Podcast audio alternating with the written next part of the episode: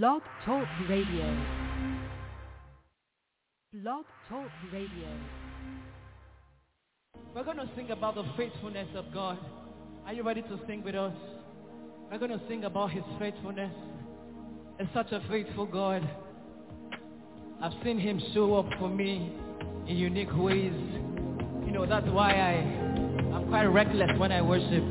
I start doing anyhow, anyhow, anywhere believe is. Somebody say anywhere believe is.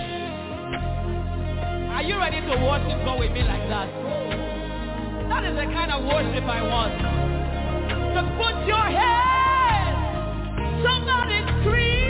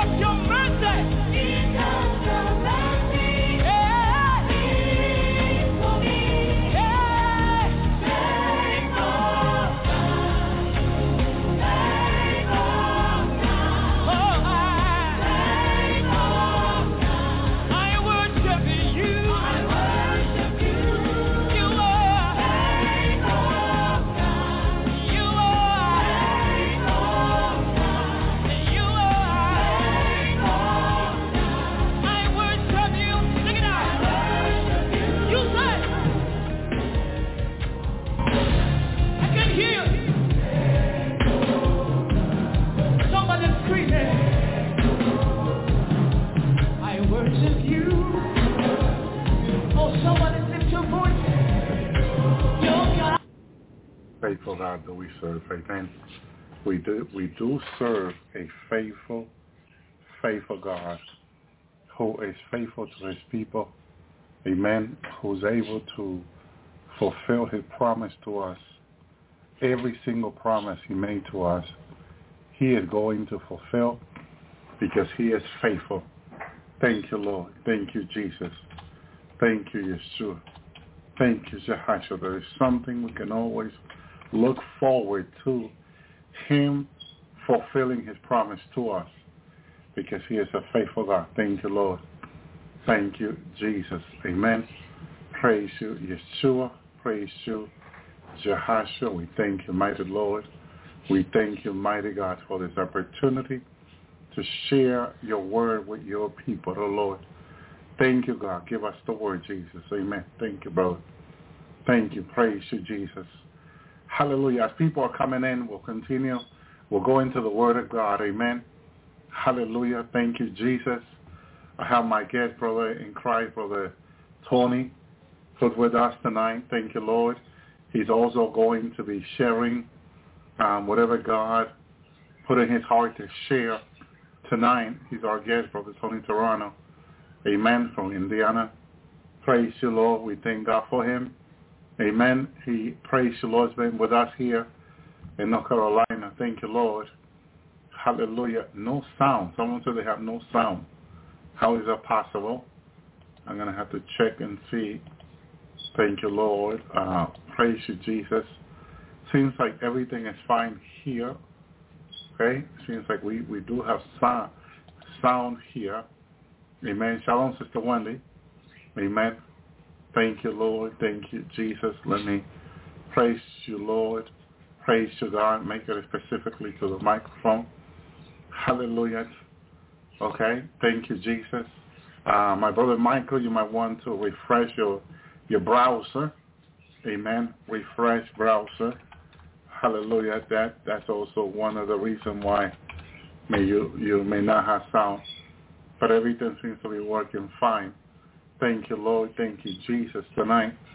Amen. So, hallelujah. Well, shalom, shalom, my brother, my sister. Welcome to the Lord's hour.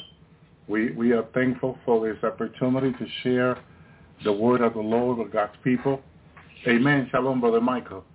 Amen. Hallelujah. I don't know how's the weather in California, but it should be going there strong. Sister Regina's from there, and I believe it's going there strong. Amen. Thank you, Lord. Thank you, Jesus. Amen. But we know in between the country there's been the different weather. Hallelujah. Uh, really uh, tremendous storm, like in Georgia and different states. So that might be interacting the power of communication. Amen. Thank you, Lord, because I had a brother tell me that, and I'm like, wow, did not know that. Amen. Hallelujah. Thank you, Jesus. God wants us to stand. My brother and sister, God wants us to stand. Hallelujah. And in Hallelujah, there is a question in Revelation 17. for the great day of his wrath is come, and who shall be able to stand, which is the title of tonight's program.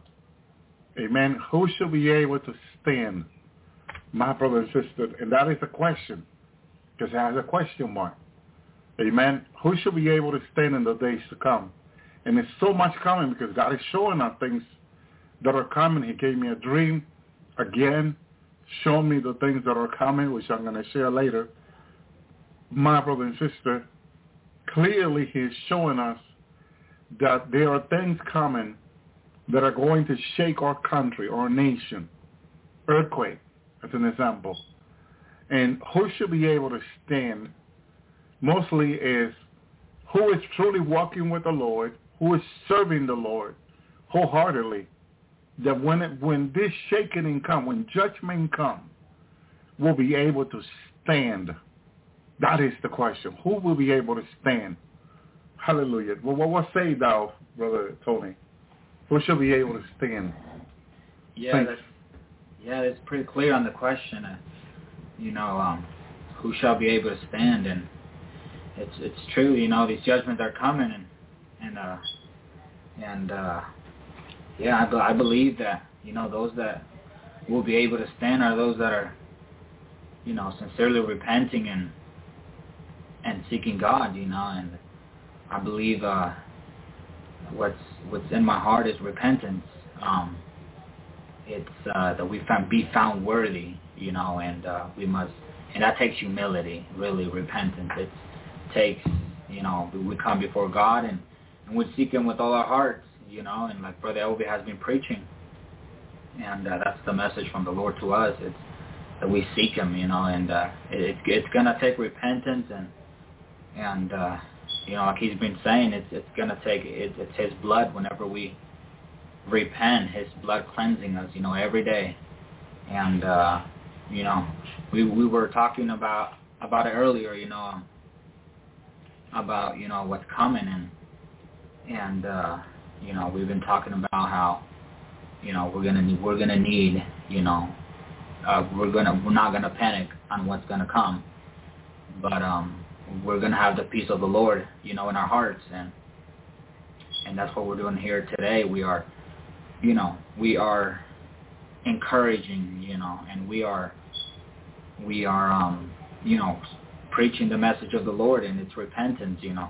Amen. Yeah, and we've been, you know, John the Baptist was actually John the Baptist's message, you know, and uh, it's repentance and and it, it is now, you know, in these last days, you know, we are so close, you know, to be going home and and uh, repentance is is is um is what's in my heart and you know I'm so glad I'm so glad I'm so glad that the Lord has brought me together with Brother Elby you know and I've been I've been listening to him you know since 2014 and I've been blessed ever since and and uh and I know his message is repentance and yeah I've been taking that to heart ever since and and I know now that he has brought me here to Asheville and and I, I you know, I'm just trusting him. I, I believe that he's uh, he's j- just being led by him. You know, um, just being led by the Lord, and and I'm so glad. I'm so glad. Yeah, it's, I want to be found worthy Thank to you, Lord. stand. You know, I don't want to. I don't want to disobey the Lord, especially now. You know that it's so close. I don't want to. You know, I don't want to disobey, and uh, I know that the Lord has a plan for me, and and I know many of us that here that are listening, and you know, many of us, I believe, will be heading over here to Asheville, you know, and uh, but it's all in the leading of the Lord, and it's, Amen. yeah, It's all in his timing. amen, He has a, a special timing when he's going to um, bring all this to, to pass. He has shown us many of our Shalom, the Lord servant, coming together to serve him, to worship him, and to get this um, latter rain, a really powerful pouring down of the Holy Spirit. Father showed me this last week. He gave me a taste of what he's going to be doing. And what I saw, I don't think I ever seen that on this earth. That movement of God I had never seen. And he promised me he's going to do this. Well, he promised us, because you know, he's giving people dreams and vision. But I say me, because he gave me that dream, but he's been speaking to his people about the things he's about to do. Saying we want to be in the place where he wants us to be, which is the place of obedience, you know, and, and, and be where God wants us to be ready to receive what he has for us. He is bringing a great movement of God, which we've been talking about the revival, that God showed me last week. It's going to be, I can't describe to you what God is going to do. Mighty move of God. Mighty transformation of the three days of darkness of the church that Jesus is going to do, my brothers and sisters. So when it does happen, which is about to happen, it's going to change everyone and everything. This is like nothing I believe this earth has ever seen that God is about to do, my brother and sister. And as the Lord's been saying to his prophet, then you see how everything is already changing. Dark darkness is getting darker. And the light shines in the darkness brighter. As the dark as it gets darker, we're gonna shine brighter. God is going to do something mighty on this earth. And this is why we need to stay in the Word, studying these things as they did before Messiah came, before the Lord raised up the apostle. They were studying God's Word to see when with the Holy Spirit talking about these things that will come. They saw the coming of Jesus, the Messiah. John the Baptist, as Brother uh, Tony says earlier, was first preparing the way of the Lord. He was chosen he was in the wilderness eating locusts, just keeping himself in fasting and prayer for this great move of God. And Jesus came, and he baptized the Lord in the, in the Jordan River. And from there, the Lord began to choose his, his disciple to make them apostle. And they became great men of God. But that first great move of the, that early rain was on Pentecost. But the latter rain is a great move of God. I believe greater than the first early rain. The latter rain, this is what we are. And God, as he showed me, is going to be mighty. I don't think I can ever compare what happened in Pentecost with what Father showed me. A much greater, greater move of God. I didn't even think, and Father said he's, he's the Almighty God, he's going to do this. Okay? I just heard the Lord say yes to me, and my spirit said yes heard his voice say, yes, it's going to be greater move of God. To me, I didn't know this. See, I learned from him. Thank you, Lord. Thank you, Jesus. Thank you, Yeshua. Thank you, Lord, for confirming this. But there's a great move of God coming, my brother and sister, than the first one. And that's what we need. That's what that, that that's what we're looking for. Because I believe all this youth, all these one thing that people have been having for years, are going to be fulfilled, are going to be accomplished by God. All these desires that people have to see the great power of God and display right in front of them, unquestionable. They're not going to question the power of God because those that are keeping themselves for this move will be changed and transformed in a glorified body. What will you do, Brother Tony, in your glorified body? Yeah, I'm definitely looking looking forward to that. You know, uh-huh.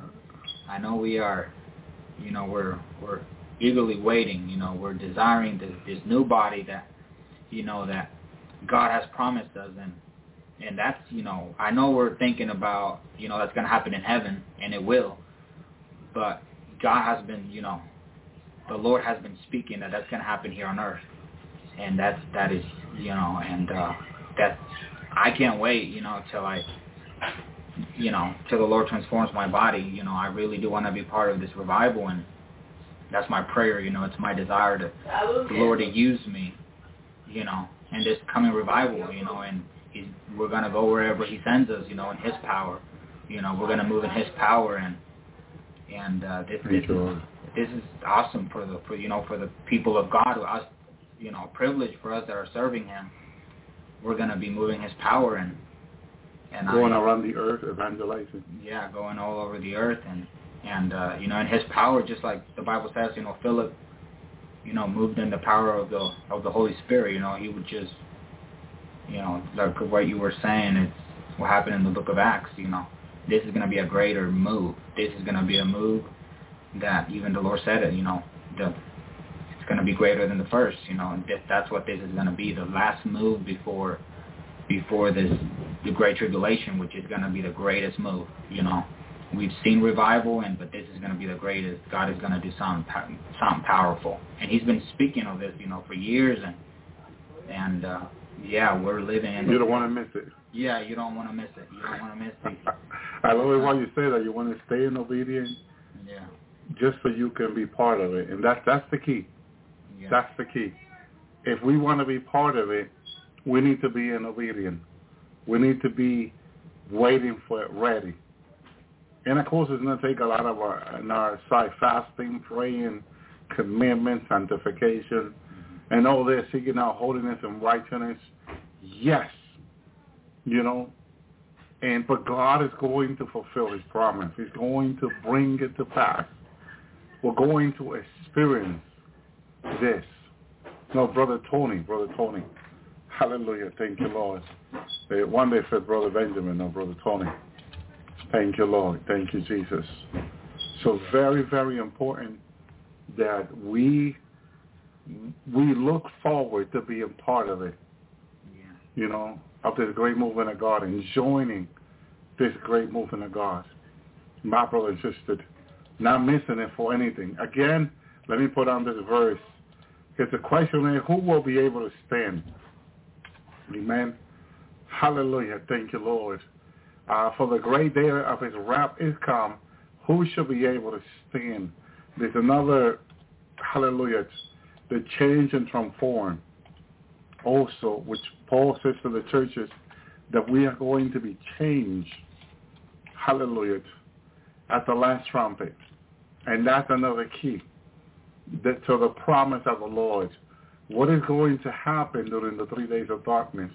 Well, we're going to be changed. My brother and sister, hallelujah. Thank you, Lord. Uh, First uh, Corinthians, hallelujah, uh, 1551. Behold, I shall show you a mystery. We shall not all sleep, but, but we shall be changed. Now, you want to see how accurate God's word is. There was a, a sister, I believe it was on YouTube last week, that had a dream where in her dream she saw the dead awakening first. You know, this movement of God, of changing and transformation, was about to happen.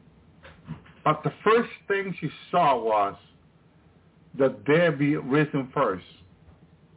And I, when I heard her saying that, immediately I thought about what Paul said, I will show you a message. we shall not all sleep. Because there's a part of many servants of God, men and women that are asleep, okay, that, that went to being with the Lord like Lazarus. And they're going to be awakened first. But we shall all be changed, he says. Amen. In a moment, in the twinkling of an eye, at the last trumpet, for the trumpet shall sound, and the dead shall be raised incorruptible, when we shall be changed. This is another confirmation of what God's been showing his people, because uh, people have heard the trumpet. And at the moment, a sister was sharing last week, she heard the trumpet. At the moment she heard the trumpet, she saw people being changed into a glorified body. And that right there, as you read this, because she's not the first. God has shown this to thousands of people. But the, the confirmation of what God is about to do, God is showing it now because we're in the time and in the season for these events to come to pass. We're not far off anymore like we used to. We're here now. My brother and sister, hallelujah. So it's going to be awesome to experience the change and the transformation. I believe it's going to happen during the three days of darkness. Jesus comes for his bride to change us and transform us as he's shown to me. During the three days of darkness, he comes and be with us to change us and transform us. And during that time, the rest of the people are going to experience something different. And it's a cleansing on the earth. Because we talked about this several times here on the Lord's Hour, the cleansing that is coming There is a cleansing coming where I saw the Lord showed it to me in, the, in another way, and I saw a wicked one dying. It was like the day of the three days of darkness. This person died. Okay, like the first day. Like the wicked are not are not supposed to make it through.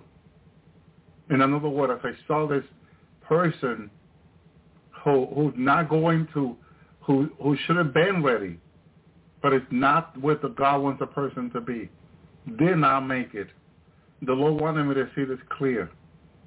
Okay? Now we would not nobody to judge nobody. That we want to make that also clear.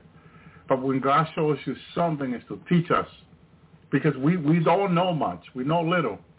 But when the Lord teaches us and shows to us how things are going to come about, then you see and you experience it, you're like, wow, that's incredible. I didn't know that. There are wicked men and women that are not going to make it through the three days of darkness. This is why there's a cleansing. There are beasts being released upon the earth. My brother and sister, we talked about this, I believe it was like last week. Hallelujah. Thank you, Lord. Because in the, I believe it's in the book of Job, besides the other books. Hallelujah. Thank you, Lord. That says that let darkness and the shadow of their staining, this is talking about the day, a cloud dwell upon it. Let the blackness of the day terrify it. And this is basically what the three days of darkness is like. Okay? My brother and sister, Joe as a servant of Christ was able to make it through. But the rest of the people and will not be able to. As for the night, let darkness seize upon it. Let it not be joined unto the day of the year. Let it not come to the number of the month. This is a prophecy. I know Job here is open his mouth. But even the Bible says that when the day comes that we need a word, when we will open our mouth, God will um, fill it. And God is putting this word in Job's mouth because it's a prophecy talking about the days of darkness. I After that night, let darkness seize upon it. Let it not be joined unto the day of the year. So it, it, it's, it's an awkward time coming up, if you want to say it that way. If you want to, if you can understand it that way, because it's not like the days of the year. It's different. It's a darkness like in the times of Egypt that they experienced a darkness that can be felt is the word. Darkness that can be felt. And come to the numbers of the month. So you, you, you, and now this is what people are going to experience. Joel 5.14.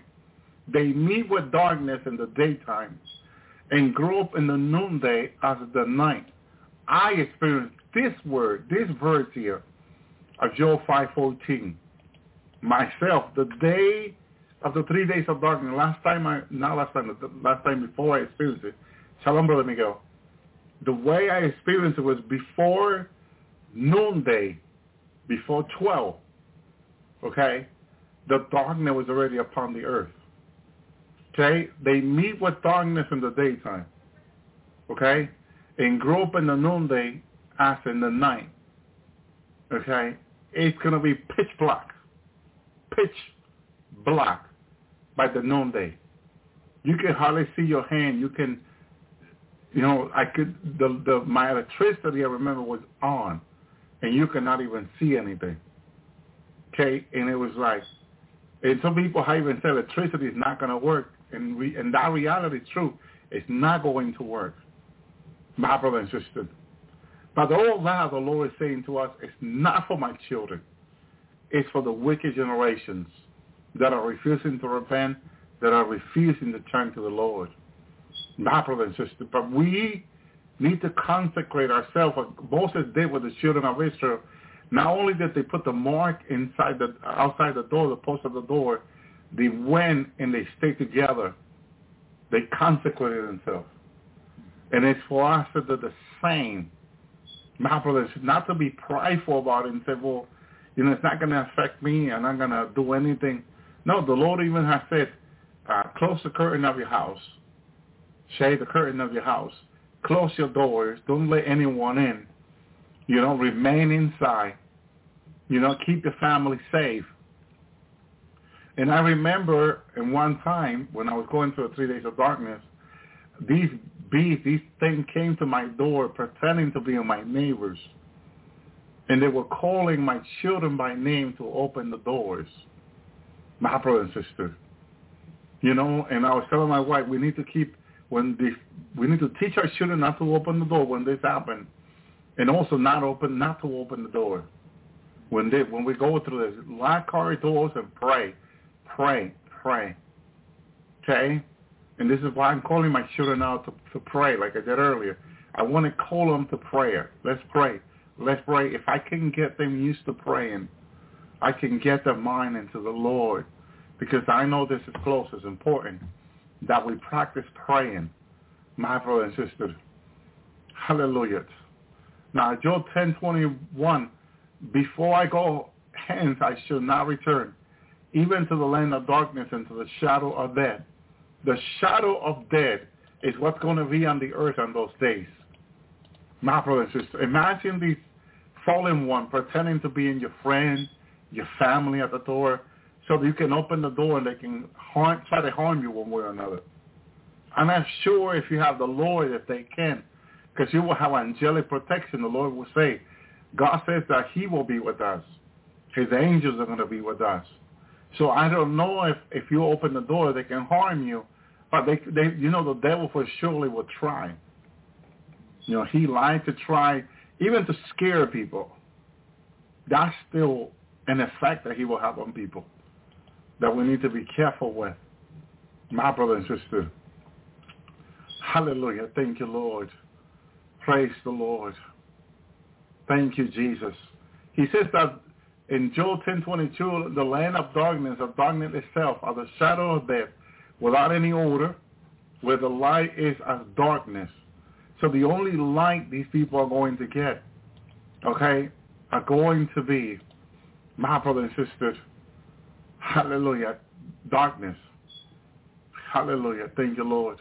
Job 12:22, he discovered the deep things out of darkness and bring it out to light at the shadow of death. Hallelujah.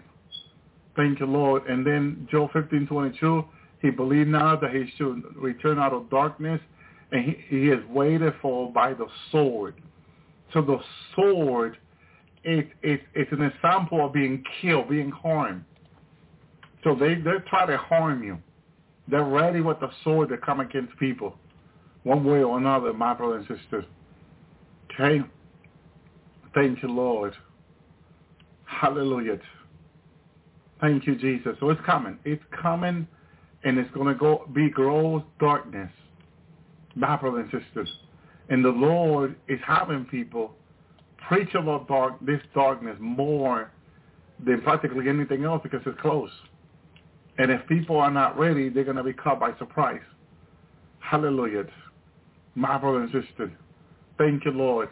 Now, as I was meditating what the Lord is going to do with us in the three days of darkness, the only verse that came to mind was Isaiah 9.2.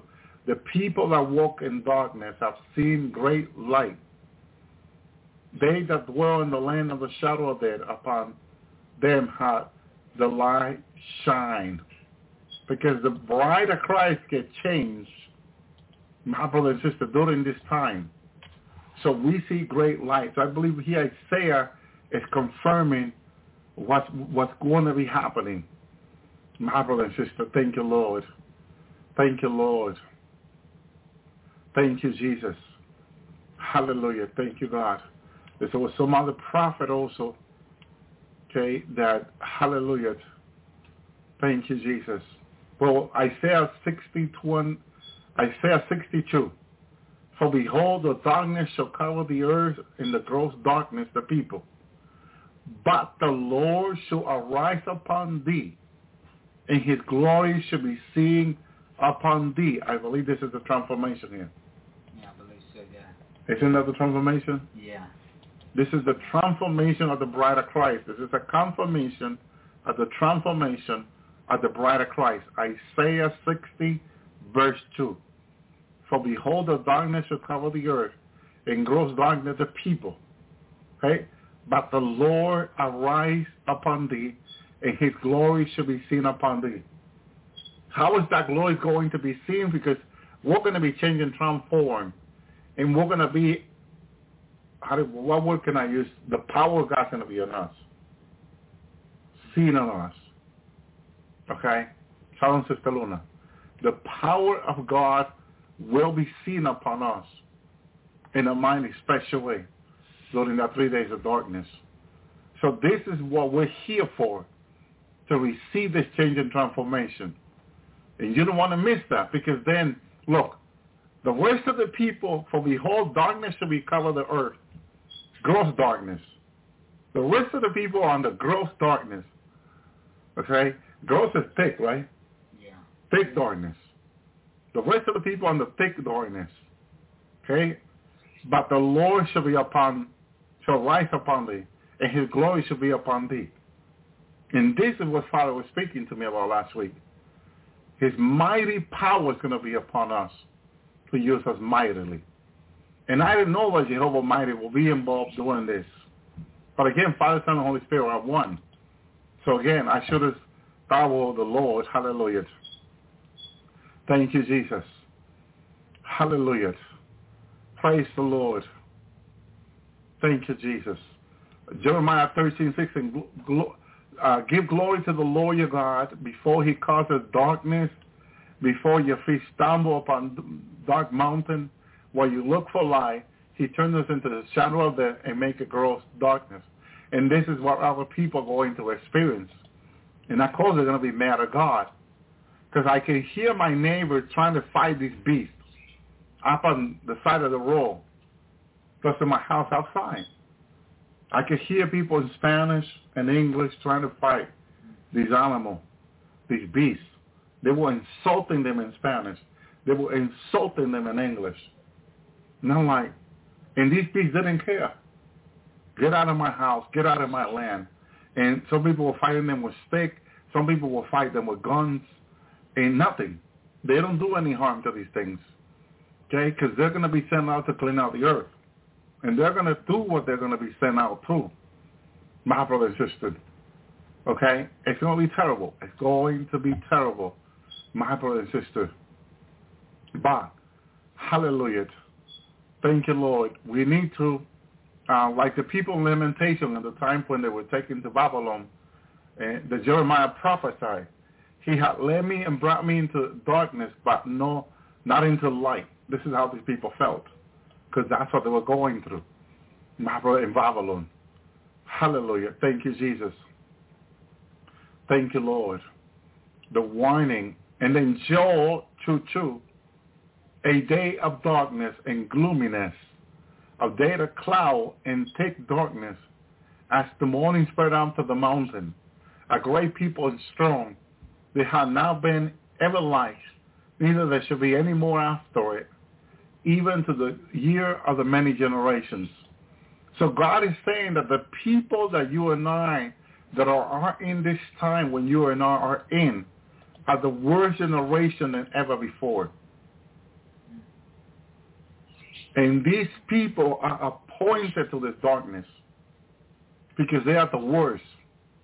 My brother and sister, these are the worst generation ever that has been on the earth. I heard prophecy, the Lord saying that this generation is worse than the times of Sodom and Gomorrah, than the generations of, Noah. This generation, God says, is worse. Sister Celestia, I believe, says that also from the Lord, that the Lord has spoken that to her. Okay? A day of darkness and gloominess, a day of cloud and thick darkness, a morning spread upon the mountain, a great people and a strong, okay, they have now been ever like. So why do these people think that they are great people and strong? Because you can only be great and strong in the Lord. You can only be great in the Lord. But you see how this generation think that because of all the technology they have, they come out of, full of pride. They're full of pride. And God said, "A great people and strong." With their F-16, F- F-17 plane and all these technology they have made, they look of themselves, they think of themselves how strong they are. And they call themselves strong, the more powerful nation on the earth. Okay? They have not been ever like, God says. So even God says, yeah, they're, they're, this, this generation is different. Because there have not been other generation like it. He didn't even compare to the times of, or the times of Lot. Neither shall be any more afterward. Now, what is he saying here, Brother Tony? Yeah, that's being pretty specific, you know, pretty specific about, you know, our generation now. It's, it's really, there's a lot of corruption out there. And, uh, from what we're reading, yeah, it seems like, you know, it says neither shall it be any more after it. And, uh, I mean, you can... That means it's not going to make it through three days of darkness, no? Yeah, it's, it's you know, that, I believe that's, like you said, you know, God's bringing a cleansing and, and, because uh, it's too much corruption out there. And, I mean, you just have to, you know, just look around and you, you, you know, it's pretty, pretty logic, you know, you can see it all around you. And, but yeah, it seems that. He says this generation, even to the years of many generations, there's not even one generation that God can compare this one to. According to the word there, at Joel 2 2. There have not been another generation like this one. Okay? But it's a day of darkness and gloominess for them. So this generation is appointed to go through the day of darkness and gloominess. But God says there, says there, okay, there have not been ever like, neither there shall be any more after it. So this is the worst generation, right? Okay, even to the year many generations. That's incredible that God can say that. Joel 231, the sun shall be turned into darkness, the moon into blood, before that great and terrible day of the Lord will come. My brother and sister. Hallelujah. So it, it, it, it is a time coming up, very difficult. Hallelujah. Amos 4.13. For lo, he hath formed the mountain and created the wind. Declare unto men what is his thought, that maketh the morning darkness.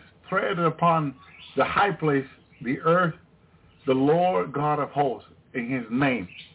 So God is doing this. It is the Almighty doing this. My brother and sister. And then in Amos 5.18, Woe unto you, unto you that desire the day of the Lord. To what end it is for you? The day of the Lord is darkness and no light. Very clear. Okay? Three days of darkness is the day of the Lord of change and transformation for people. It's the day that woe unto the them that desire the day. Praise the Lord. Okay? And if you either are ready to be changed or ready to be removed, which of the two? Now, there are people that are going to make it by grace that then the Lord's going to send us out to evangelize them. Okay? It's going to be terrible. Terrible, terrible, terrible. But the Lord said it will be this way. Hallelujah. Amos 5.20. Shall not the day of the Lord be darkness and no light? Even every dark and no brightness in it. Total darkness. So if I, a sister was questioning that someone said that they saw a light during the three days of darkness, and the question is, what light? Because there's nothing, there's, there's no bright in it. Nothing bright that you can say there's a light. There's a, no, nothing. It's total pitch black. My brother and my sister. That's how it's going to be. He showed me yesterday morning of the things to come. He showed me the change he's bringing because he's bringing change to this earth as he has told us for a while now. My brother and sisters, and he showed me that every promise he's made to us, as he was showing me, he's going to fulfill them as he made us the promise. I saw the mighty hand of the Lord fulfilling every single word to his church, his people. My brother and sister, and as the children of Israel, before they left Egypt, God had the the the Egyptians given gold, silver, and many riches. And the Lord was showing me yesterday that before we, the church, leave this earth, he's going to give us the riches of the land. Just like the Egyptians provided all the riches to the children of Israel before they left Egypt, before we leave this earth, God said that the riches of the wicked will be for the just. And he's going to give us all that promise he made to us. We will each have abundance, enough like the children of Israel before they left Egypt. Riches and abundance they had going into the promised land. That alone should have made them so grateful unto the Lord, so happy because they didn't have no, no need of gold and silver. Everything they needed, they have. And why would you need this? Because if God is sending you to do a work for him, it's going to take it's going to take riches, gold, silver, money. But God says he's going to provide it to us in a small window of opportunity. Yes, it is. But it's before we leave this earth. Just like the Bible. Okay? Basic instruction before we leave this earth. Well, we're getting basic riches before we leave this earth. As the children of Israel got it before they left Egypt. Each of the people that had gold earring, chain, bracelet, whatever they had, they gave it to the children of Israel. And they came out, out of, out of Egypt rich, each and one of them. And the Lord showed me, God is doing the same again. Remember that God is faithful. You are not going to go to heaven to his throne and say, God, what happened to your promise to me? You never fulfill them. I, I waited. I've waited until they are the rapture and I didn't see your promise come to pass. No one will ever say that to God. God will fulfill every single promise that he has made to us. My brothers, that's why this is exciting what is coming. Micah 7 8, rejoice not over me, O, o mine enemy. When I fall, shall I rise. When I sit in darkness, the Lord shall be the light unto me. This is a promise to us. As we wait in the days of darkness to come in, my brother and sister, hallelujah, the Lord shall be a light unto us. He's going to be our light. The having the Lord said that through his prophet, that people who doesn't have the Lord will not have the light, but his people will have the Lord's light in their homes. He will be our lights. My brother and sister, thank you, Lord. So in that revelation yesterday morning, I can see people, my brother and sister, I can see the abundance of the provision of the Lord to his people. None of us can say we lack anything. We had abundance of wealth from the Lord. The riches of the wicked will be unto the righteous, to the just. Thank you, Lord. Nahum 1 But with an overrunning flood, he will make an order in a place thereof, and darkness shall pursue his enemy. Okay? What order will darkness have from the Almighty to do during the three days of darkness? The order will be, go and pursue my enemy. Pursue them, no matter where they hide. There will not be a place, a bunker, a ship, a plane, a boat, or anything where they can hide during the three days of darkness. Darkness shall pursue his enemy. Could you imagine? And let me tell you, they can move quickly in seconds. Thousands of miles they can move in seconds. And imagine them pursuing God's enemy because they're going to have an order from the Almighty. Go and pursue my enemy. Get them. No matter how, get to them. Remove them. Darkness shall pursue his enemy. My brothers and sisters. So they're not going to be in a good place. They can run, but they cannot hide. They'll be pursued because these these demons can go down to bunkers, plain. They don't need to open the door. They can get in it without opening a door. Okay? So where can the, his enemy hide? Nowhere. Where can God's enemy hide? Hallelujah. My Lord, my God. Thank you, Lord. Zephaniah 115. A day is a day of wrath, a day of trouble and distress, a day of waste and desolation, a day of darkness and gloominess, a day of cloud and thick darkness. Now, how do you explain this, Brother Tony?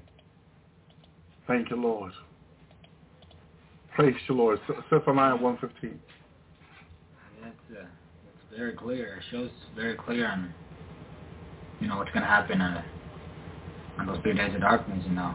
Thick, you know, thick darkness, you know, and, uh, and uh, yeah, exactly. It's, so it's very clear there. It's a day of wrath, the day of wrath, and, you know, um, Father's going to cleanse, you know, what's not his, you know, because we know there's, as we, you know, covered before, there's a, a lot of you know. Mixed blood. Yeah, mixed blood, and uh, they're, you know, you can preach to them all day long and they won't repent, you know, and they're those are those. That's what God.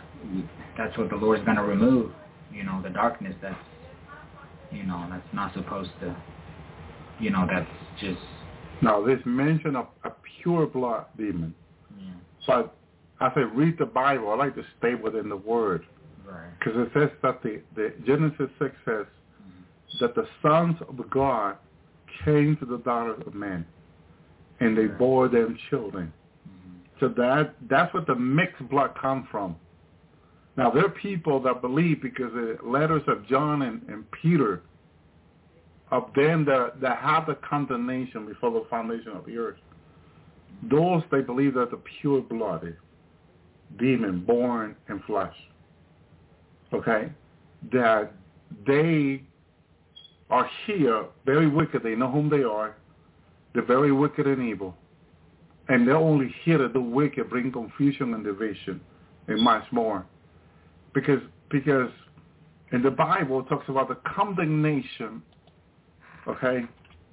And for some reason it needs to be, you know, broad, my brother and sister, condemnation Okay, in this condemnation, hallelujah, okay, it, it's a condemnation that it, it, according to, let me, I know in Jude, it's a Jude, Jude 1 4, for a certain men who had crept unaware, who were foreordained of old for this condemnation, ungodly men, okay, turning the grace of God into lasciviousness, denying the only God and our Lord Jesus Christ.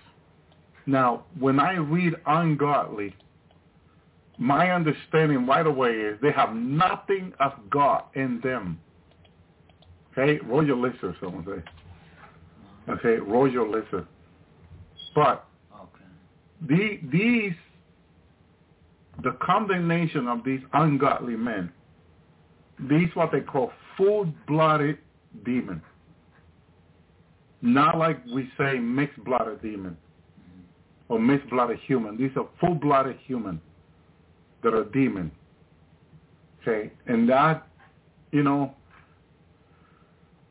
that's really tough. That's really, but the condemnation for them, okay, it's tremendous. Hallelujah. Thank you, Lord. Thank you, Jesus. Thank you, Jesus. There's another one. I think it was um, Praise the Lord. Thank you, Lord. Thank you, Jesus. I'm looking, hallelujah. Thank you, Lord. There's none. And then for us, it says there's no condemnation now for therefore no condemnation for those that are in Christ Jesus who walk not according to the flesh but according to the Spirit. So it gives you a different from these other that I just read in Jude to us, carnivorous. Okay, that there is a different that we can see and look into it and are able to tell the difference. From these that have a condemnation, but they are ungodly, nothing of God in them. And I believe human being cannot be go cannot be called ungodly fully because if you have if part of you is of God, of Christ, how can you be called ungodly? Because, because we have the DNA of the Lord in us. You see, in us. But imagine those that don't have the DNA. Okay? And it's something for us to really study. That someone who has the DNA of Jesus, can you call that person ungodly? No. Because that person has part of God in it. Right. So that person is godly men. The Bible talks about godly men. But then it talks about ungodly men. Mm-hmm. You know? Are the ungodly men fully demon then? So the question, the people have been questioning in the last days as God is revealing more of these evil ones in the last days, ungodly men, to godly men. So godly men will have the blood of Messiah through the generational line. Ungodly men don't have the blood of Messiah. They only have the blood of demon in them. Okay? And wow. And then for them it's a condemnation. They are the appointed to condemnation to being condemned according to Jude. Okay? Wow, wow, wow. Thank you, Lord. And then James appoints to saying that, but above all things, my brethren, swear not neither by heaven, neither by the earth, neither by any oath, but let your yea be yea and your name be nay. Lest ye fall in condemnation. Okay? Can someone fall in condemnation? According to James, yes, Shalom Sister. Someone can fall in condemnation. Okay? If you're not firm. You know, that sounds to me like if you're always, ah, maybe, yes, no. Sounds to me like lukewarm. What do you think? Yeah. It's a one, look, one state, right? Unstable, yeah. Because a man or woman of God who is firm with God is always yes or no. They don't deviate. Right. They stay firm. So James said, "Me, let your yea be yea, your nay be nay, ye fall in condemnation. Okay? Into condemnation. Okay? So they are certain that are condemned from the foundation of the earth. Okay? I believe it's in, it's Peter, St. Peter, somehow it's not showing it here, that are, that are condemned, condemned, okay, from the foundation of the earth. Thank you, Lord. Let's see. Because sometimes the, the, this Bible is tricky to find the, the hallelujah. Praise you, Lord. Thank you, Jesus. Hallelujah. Praise you, God. Thank you, Lord. Hallelujah. Thank you, Jesus. Praise you, God. Hallelujah. You have condemned and killed the just, talking about Jesus. Hallelujah. And then um, Second Peter uh, 2 6, turning the city of Sodom and Gomorrah into ashes, condemned them to be overthrown.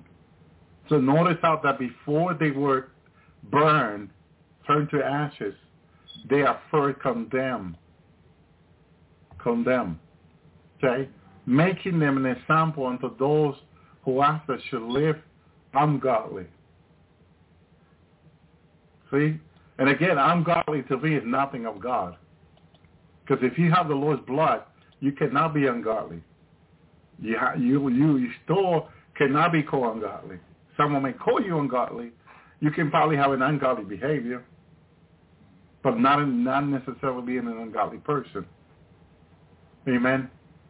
So to those that should live ungodly, so will behave like the fallen ones. But God don't want us to behave that way. He wants us to behave godly, peaceful, loving, you know, sons and daughters of God. That's godly. That's what God wants us how God wants us to behave. Okay? And then first John three twenty four. For it is our heart condemn us. God is greater than our heart and knows all things. And the question is, how does your heart condemn you? Well, the moment you know you do something that is not of God, you immediately get that. So be, people use so many words. Okay, acknowledging, reminder. You know that some people say that yellow light that goes down in your brain. So, but your heart will condemn you. But again, then we go to verse conviction. Thank you. When you go back to Romans 8, 1, there's no condemnation for those that are in Christ Jesus. That those that don't walk after the flesh, but after the spirit. So you got to be careful when your heart is condemning you. When your heart is saying to you, you're going to go to hell, you're going to go to hell. Yeah. If you keep doing that, you're going to go to hell. So then you have to discern, why do I feel like I'm condemning myself? Because I used to do that years ago. I will condemn myself. And then Father spoke to me, there's no condemnation. Okay? Jesus convicts, the devil condemned. That, that's a good one. Thank you. It's very powerful right there. Thank you, Lord. Thank you, Jesus. Hallelujah. Praise you, God. You were talking about peace, Yeah. that we should have peace. Could you share some of the verses you, you, you brought for us? Yeah, it's uh, you know having peace, how to how to have peace with with God, you know, the Father. It's uh, very important, you know, to to understand, you know. First is uh, we must know, you know, and understand covenant, and uh, that's uh, we can we can only have peace with God through Christ of what He did on the cross, you know, and uh, so it's really the we can only have we can only have peace with Father through through Christ. So Amen. and uh, I remember I remember Brother Larry sharing back then it was it was um you know and uh, Father led him to, to the Lord Jesus you know because you know our because uh it's it's all about the work of the cross and and he's our Lord you know and we can only come to Father through Christ and and um just understanding covenant, you know, with Jesus. He said, "Do this in, in remembrance of me," just as he said, and and uh, that's how we can have peace with Him. We're gonna need this peace, you know. We need this peace, you know, all the time, you know, with Christ. And uh, Romans five one, you know, says, uh, "Since we have been justified through faith, we have peace with God through Christ Jesus our Lord. We have peace with Father through um, through our Lord Jesus. We need this peace, and if that peace is not in our hearts, you know, we we uh, we need to seek it. You know, especially in the days to come, we're gonna need this peace, and and uh, you know, this peace belongs to us. You know, it's a peace of God. This is not a piece of of um, of anything down here. This is a peace that comes from above, and and uh, let's you know, let's, it it belongs to us. You know, and God wants us to have this peace and and uh, you know, like, like, you, like you said earlier, condemnation can take that peace out of us. You know, uh, Amen. you know that can it, so many things that can take away our peace, especially worry. Worry can that's probably the worst one. You know, worrying about something that we think we could, you know, the future. We think we can uh, Amen. change something. You know, any of that stuff. You know, we need a piece of God and and uh, and uh, Isaiah. Isaiah says also. Uh, the book of Isaiah says, um, you know, the Lord will keep him in perfect peace, you know, whose mind is, is on him and who trusts him. The Lord will keep that person in perfect peace, you know. And so, Thank you, Lord. You know, we know that's speaking about the Lord Jesus. Amen. You know, that was like a prophecy, you know, that's, that, that was speaking about the Lord. And, uh, you know, trusting the Lord and that's going to give us peace, you know, that, you know, I believe it's very Thank you, important. Lord. The peace of God Thank in our you, hearts. Yeah. Thank you, sure. Amen. That's it, brother. That's it. Thank you, Lord. You remember that verse you mentioned of Isaiah? Um, Thank you, Lord. uh, that was, uh, I believe it was Isaiah 3. I didn't write it down. I, okay. I just had it by, by, uh, you, Lord. thought. Yeah, it just came to my mind. But yet it's somewhere in Isaiah. I believe it's Isaiah 3. Okay. Yeah. That, that is that is a good verse. Yeah. That is really. So Titus 2.8, sound speech which cannot be condemned. that he that is of the contrary mind may be ashamed, having no evil thing to say of you. Because people will judge you. People will point the finger. That, that's, you know, everybody got their own minds. But as long as you preach the word and you do it with honest heart, sincere heart, in your own relationship with God, you know, that you really are walking the life that God is calling you to walk. You're living for God. You're walking in the Spirit. You're not doing it to try to pretend to be something that you're not, but you're doing it in honest with God. Then the Bible says that he that is of the contrary mind may be ashamed, having no evil thing to say of you. And some people will have their own opinion of you, but as long as you're doing it for God, you're serving God, God will change their mind. God will touch them in a special way. Titus 3.11. Knowing that such that is as he is subverted in sin, being condemned by himself. This is this is now the opposite, the other way around. When a person is submerged or is in sin, you know, being condemned by itself. Like God is not looking forward to be throwing people into hell. But people, because of their sins in action, are leading themselves there. They're going there. But it's not that that's not what God wants that's not what God wants to do over their lives. Because Jesus did not come to condemn, but he came to save. But what happens when a person rejects the Lord? then the person is leading himself to hell because it's rejecting life. You see, God gave us Jesus. God gave us life, life, light. And when people reject life, they go into darkness. When they reject life, they go into death. Hell is the places of death. You see, that's not the will of God that anyone will perish. That but people will be saved through the Lord Jesus Christ. That's what God looking forward to doing with people, saving them. As we seen in the movie that we were watching, even the, in the Sabbath, I was watching the movie Chosen a couple of nights ago with my daughter, and we were watching that on the Sabbath, okay, on the Sabbath, the Lord was going to evangelize. And Peter's wife was saying to Peter, where you going on the Sabbath? It's a day for you to spend it with your family. But now it was different. Amen. It was different because now the Lord was going to do work on the Sabbath, like evangelize, save people. But Peter, why was saying to Peter he wanted him to stay? What is this change now? Because usually that's what they did on the Sabbath. They spend that day with the family, talking about the Lord. So it was totally different. Amen. Hebrew 11:7. By faith Noah, being warned by God of the things not yet seen, moved with fear, prepared an ark for the saving of his house, by which he condemned the world and became heir of the righteousness which is by faith. Amen. We are only going to conquer in God by faith like Noah. Amen. But at the same time, the faith of the church is condemning the world.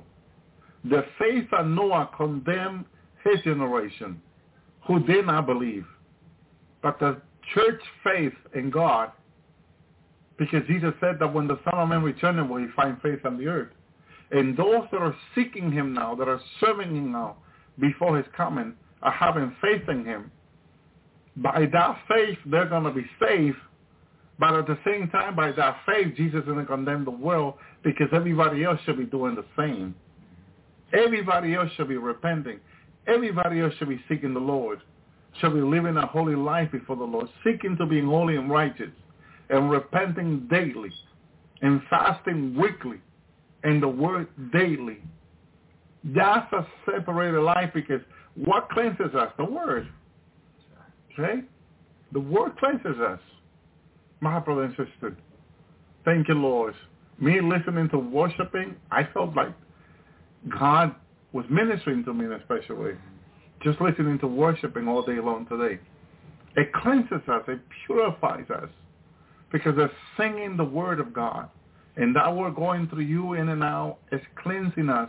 Jesus said to the disciple, now you are cleansed because of the word I have spoken. It's very important. We stay in communion and union with God through the word of God, through the Holy Spirit. Because the word that I speak, Jesus says, are spirit and truth. The word of God is spirit. I love what my brother Tony does. You listen to, to the Bible while you're sleeping. Yeah. That's, that's powerful. I thought that was very powerful. Okay? Do that what my brother Tony does. He plays it on the cell phone. He has a second cell phone, which that's a great use for a cell phone. Yeah. And he plays the, the, the Bible, audio Bible, okay, I his cell phone all night long. Okay, I used to do that, but then it will pause on me. Okay, like, oh man, it's pausing on me. But again, that that's a you know, if you have a special way to doing it, bro, you may want to share it. yeah, But it helps it a lot. Yeah, it's, uh, that uh, the way I do it is it can stay playing for almost a whole day without pausing. It's uh, what I do is uh, uh, it's the music app on on the iPhone. It's the um, uh, I pay six dollars uh, monthly for that one. I got a lot of music in there, and I got the audio Bible in there too. So it's Okay. it's both, and it just stays playing. It doesn't use much charge, so I don't have to charge it for a whole day, and it's just playing constantly. And and the anointing flows, you know, through that because it's the Bible. It's playing. I have a, like a playlist of of uh, hmm uh, Bible verses. My favorite Bible verses like uh, Psalm 91, Psalm 27, 34, which are like my favorite ones concerning like spiritual warfare. And uh, 27, 34, Psalm 91. Um, they're all constantly playing, and so that's really just just you know, and it's just listening to it. You know, it, it really does. You Awesome. cleanses, purifies. It, it does everything because it's the Word of God. You know, it's it's a spirit, so it's it's So you would say the be- the best six dollars you always spend. yeah, yeah. I used to use it, you know, back then. I I've always had it, but I used to use it, you know, for the wrong music. But now that I'm a Christian, you know, I've I've been, I use it for the right purposes. You know, worship music and and audio. Bible and Thank you, Lord. yeah, So it's just using your money wisely. yeah, yeah. But the best way will be then downloading it to your to your because online they do have free audio Bible Okay. Then you can download to your cell phone and then play it there and you play it. Maybe you'll be able to play it all night long Yeah. when you do that. Amen. That's a good advice, brother. Yeah. Hallelujah. Thank you, Lord. Thank you, Jesus. Praise the Lord. Thank you, God. So it's all for Jesus. It's all for the Lord that, Yeah. that we're looking forward to being ready for his coming. Hallelujah. Uh, Ezekiel 7.12, the time is come, the day draweth near. Let not the buyer rejoice, nor the seller mourn. For wrath is upon all the multitude thereof. So there's going to come a time, and when, when I read this, I think about the economy falling, buyer seller. Okay? Uh, someone said, which which app? Which app, Brother Tony? Uh, well, this this app here is the the it already comes with the phone. That uh, so it just says music. no, but which one is the one that you were able to purchase to get to, to have the the service? Oh. Hmm. That's a good question. huh? Yeah, uh, well here the, the way it is, it's just a regular music app on the iPhone. So it's a membership that you that you pay. Um, You know the name of the app? uh, just it's just called Music app on the iPhone. Music app, Yeah. okay. It comes with every phone. Every phone just automatically has it. Yeah. You just have to uh, uh, have to pay the membership when you open the the Okay. app. Yeah. Okay, so Yeah. six dollars a month. Yeah. Good, awesome. Amen. Thank you, Lord. So when I say the time has come, the, the, the draw is near, let the buyer rejoice, not the seller mourn. Let not the buyer rejoice, not the seller mourn. For the wrath is upon the multitude thereof.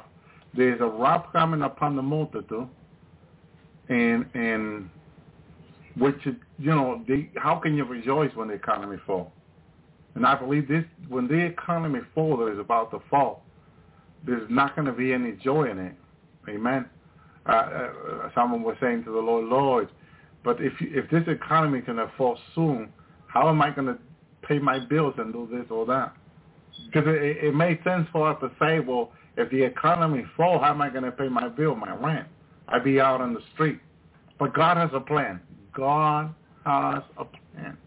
This, this is not cutting. This is not. Was it catching God by surprise? You know, He knows. He's in control. He's fully aware. You know, he, he's just telling us it's going to happen for us to be ready. Before it does, though, it's going to happen. Okay, Revelation 11:18. And the nation were angry, and thy wrath is come, and the time of the dead that they should be judged, and that shall give reward unto thy servant the prophet, and to the same that them that fear thy name, small and great, and shall destroy them with this where when then destroy that them that destroy the earth. So there is a combination I see here coming up. And this in Revelation eleven eighteen.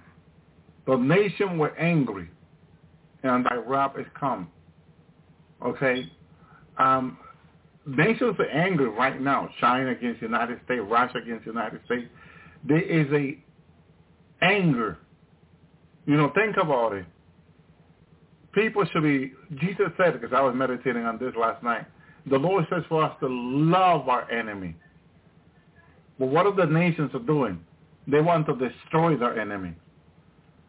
So it, it gives us the difference between how the wicked will behave with our God and how should we should behave. Should we destroy our enemy when Jesus said we should love our enemy and pray for them that persecute you? So we should not have a nuclear weapon. We should have no weapons, no arms. Okay? we should, my brother and sister, maybe have swords. That's it. That's it. And not even, I believe, because the Lord says to Peter, "Then that, them that killed by the sword will die by the sword." So then, when are we supposed to have? No weapon, no guns.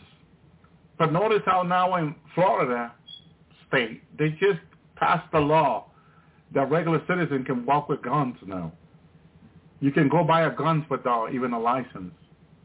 So what are they doing? They're arming the people. They're putting arm in people's hands.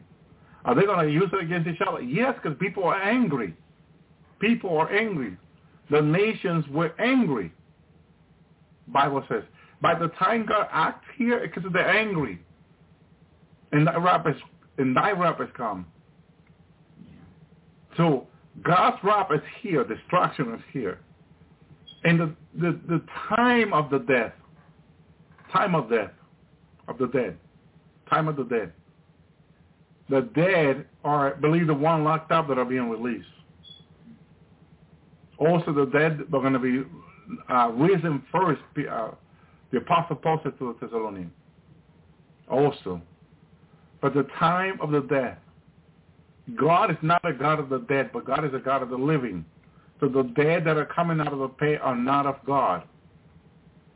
You know, my mom was telling me back in the islands, she's visiting us this week, for a couple of weeks now, how camera recorded demon-like on the camera back in the islands.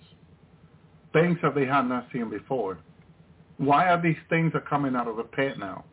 Because we're living in a different time. And I try to explain it to everybody by the word.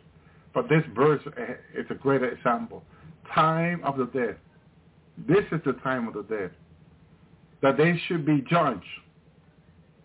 Because whatever action, before anyone can be judged, they need to do something wrong. No one takes you to court if you haven't done anything wrong. You got to do something wrong before you get taken to court. My brother and sister. So that's the thing. They're, they're, they're, this is the time of the dead. And whatever wrong they're going to do on humanity, they will be judged by it. So they give reward unto you, thy servant the prophet, the saints, and they that fear thy name. Small and great shall destroy them that destroy the earth. This is where, and I like this verse here, let me explain it even more. This is when the church is going to come back and fight with Christ. It says that the, to the saints and then the fear thy name, small and great, shall destroy them that destroy the earth. Because uh, someone saw in a dream the other day, and I, I was meditating on this dream. This is why we cannot say, oh, this dream is not from God, or this is not of God. Because a lot of times you can say that and you can be very, very wrong. You, you can judge a dream or a person and say this is not of God, and then find out later that it is of God. So God, please forgive us for we we should not judge ever. To not judge ever until God say, okay, you can say that.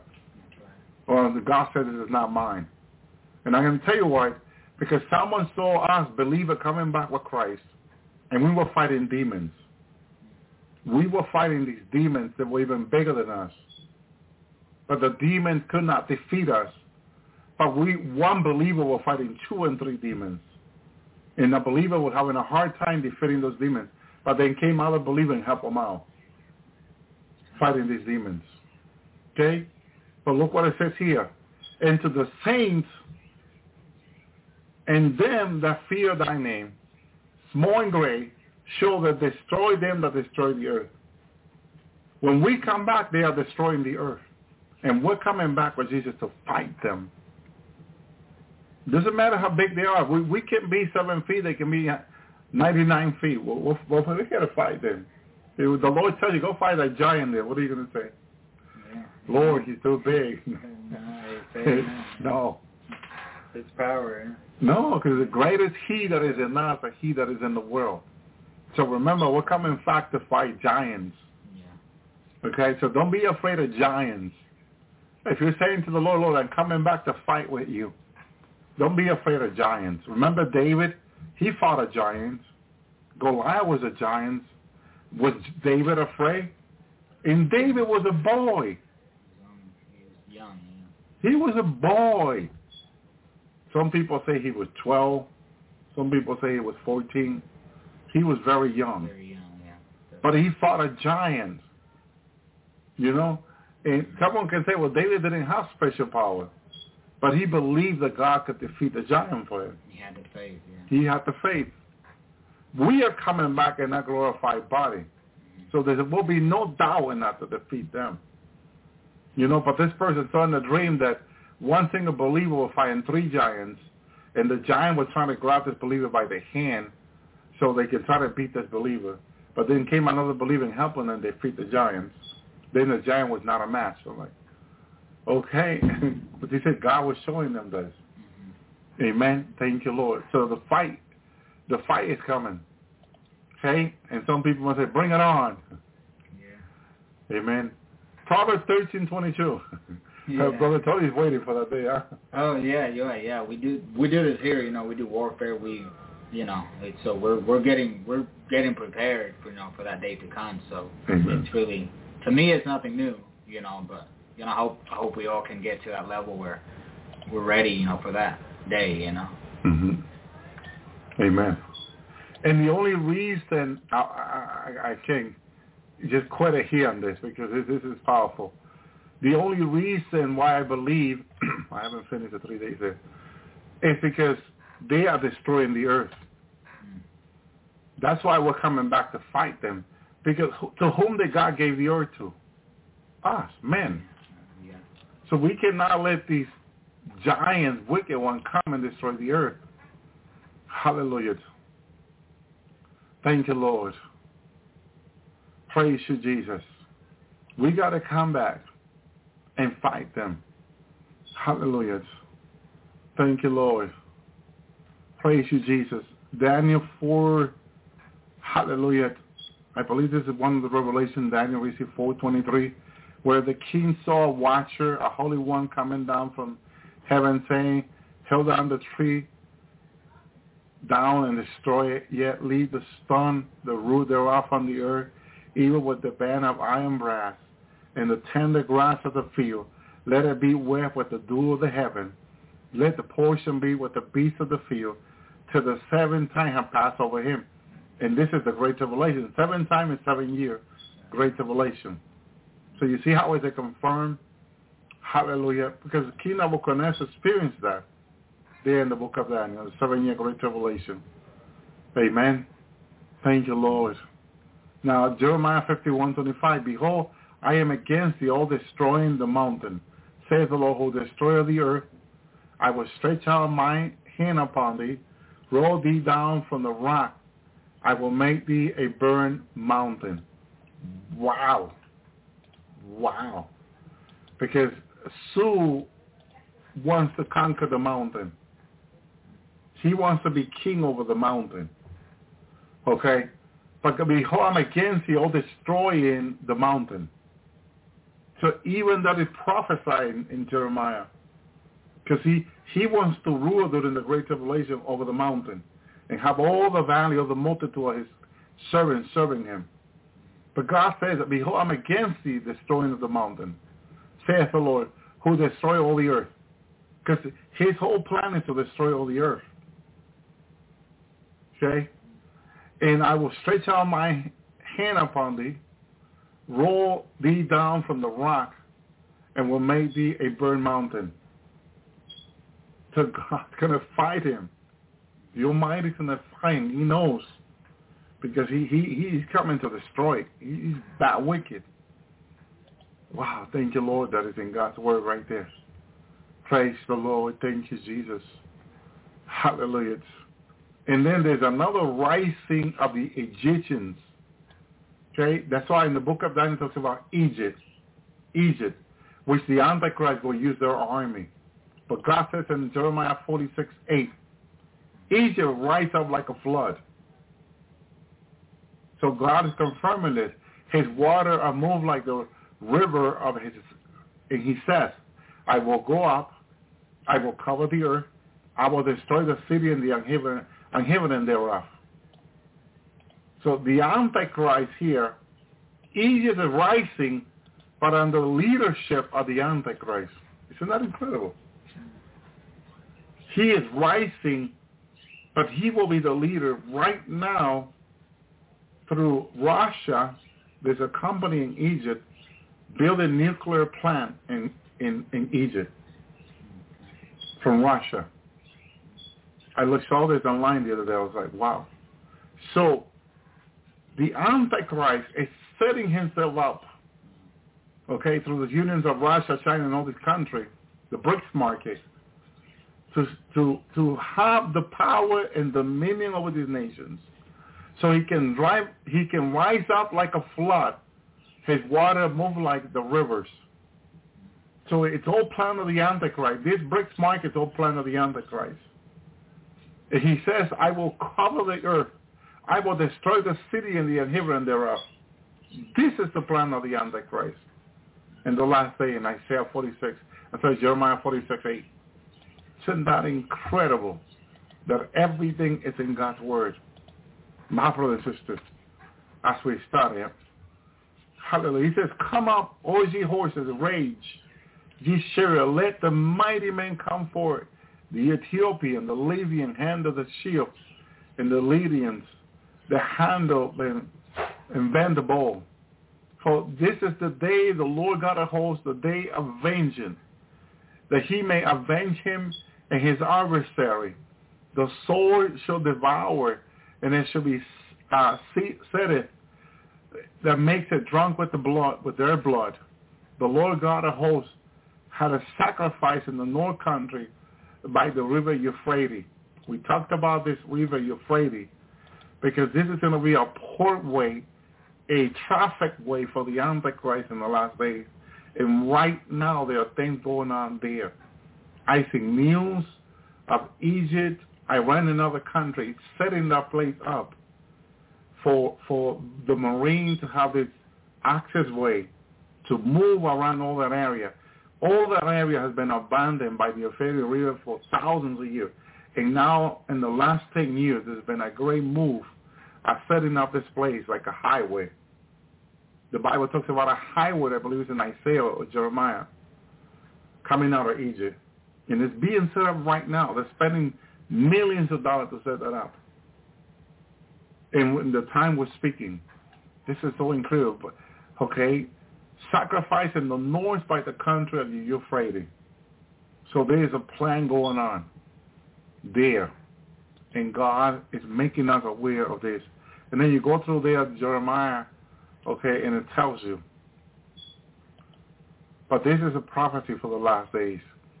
Incredible. Hallelujah. Thank you, Jesus. Thank you, Yeshua.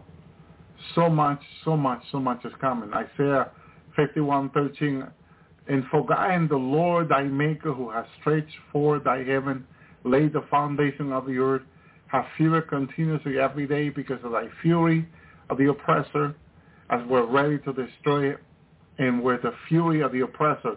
Right now there's a fury of the Antichrist coming against the church, contaminating the food, the water, the air. Everything is being contaminated. Someone was sending me this information about these Christian scientists online and this Christian channel that are having these science doctors, engineer, these people talking about how our food and our water being contaminated by the air. How they're sending out these planes that are sending, that are throwing down this chemical to contaminate our water and food. And, and bugs and animals are acting differently. Now, when you get bitten by a bug now, you saw what happened to Joshua earlier. He got really swollen. A regular bug. It's not even. It's not even a a, a, a dangerous bug, but every simple bug are becoming dangerous now, and that's what parents are experiencing, and some some kids are experiencing really rare sickness. These these bumps are coming all over the body by being stung by a bug. Okay, like if you had a hundred bees stinging along your whole body. So this this is really uh, becoming now normal. That even bugs are, are becoming dangerous. Just my kids like to play with butterfly, butterfly outside, you know, things that are supposed to be harmless, but now they're changing. We're living in the last day, my brothers and sisters. Things are becoming rare and evil.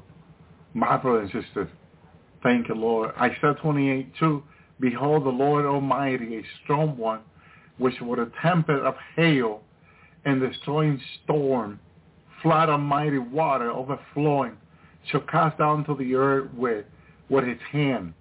So what is God doing in his throne? With his hand. What is God doing? Hallelujah. And thank you for that. Look, I have asthma with no smoke. You see, people can testify here all day long of the things that are going on with them that is not normal. Okay? And I was saying to someone, look, I don't want to bring fear of these things on the Lord's Yahweh, like go specifically to it and, and describe these things, you know, because we want to be under the fear of the Lord, not fear of the enemy or the flesh. Okay, we want to fear the Lord. We want to believe the Lord is our healer and pray that and claim that and declare that and ask the Lord to heal us, you know, and God will do so. God will heal us. Praise the Lord. You see, after we pray for my son, later on he's playing around. Yeah. You know, the change. God can heal any disease. Amen. Someone asked me for prayer earlier for someone who, who is really sick. Lord, by your stripe, by your wound, we declare healing over this person's body, Lord. Heal, Lord. Heal. We send your word. As you send your word over the children of Israel and you heal them all, we send your word in Jesus' name by the stripe of Jesus that this person will be healed from any sickness over their body in Jesus' name. Thank you, Lord. Heal this person, Lord. In Jesus' name, Yeshua name. Thank you, Lord. Thank you, Jesus. Thank you, Lord. And thank you for requesting that prayer because, hallelujah, it is so fun to pray for people that are being healed and then getting a good report about it. The Lord is good.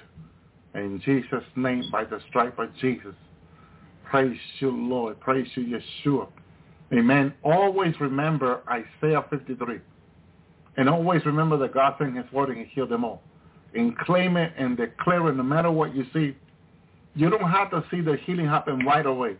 You can you practice healing, and you continue to do it until you get better on it, because it increases your faith. Your faith gets increased.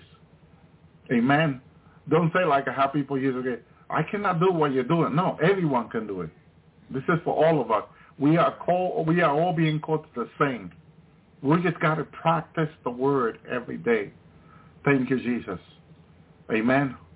Thank you, Lord. Amen. Sister Loyera said she watched your doctor on Rumble. Yeah, Rumble. Okay, Rumble. Very important. Amen. Yes. Thank you, Lord. Thank you, Jesus. Hallelujah. Now, here's the promise of the Lord for the millennium. Isaiah 11:9. They shall not hurt nor destroy in my holy mountain. Yeah. For the Lord, for the earth shall be full with the knowledge of the Lord as the water cover the sea. This is the promise for the millennium. Now, can we claim the promise now? Of course we can. Jesus Christ is the same today, today, and forever. Right. We can claim it. We can declare it. We can say, God, you're going to do this in the millennium. You do this in, in heaven every day. Let thy will be done on earth as it is in heaven. Do it in my life, Lord. Bring this healing. Bring this healing, oh Lord. Bring healing over my life.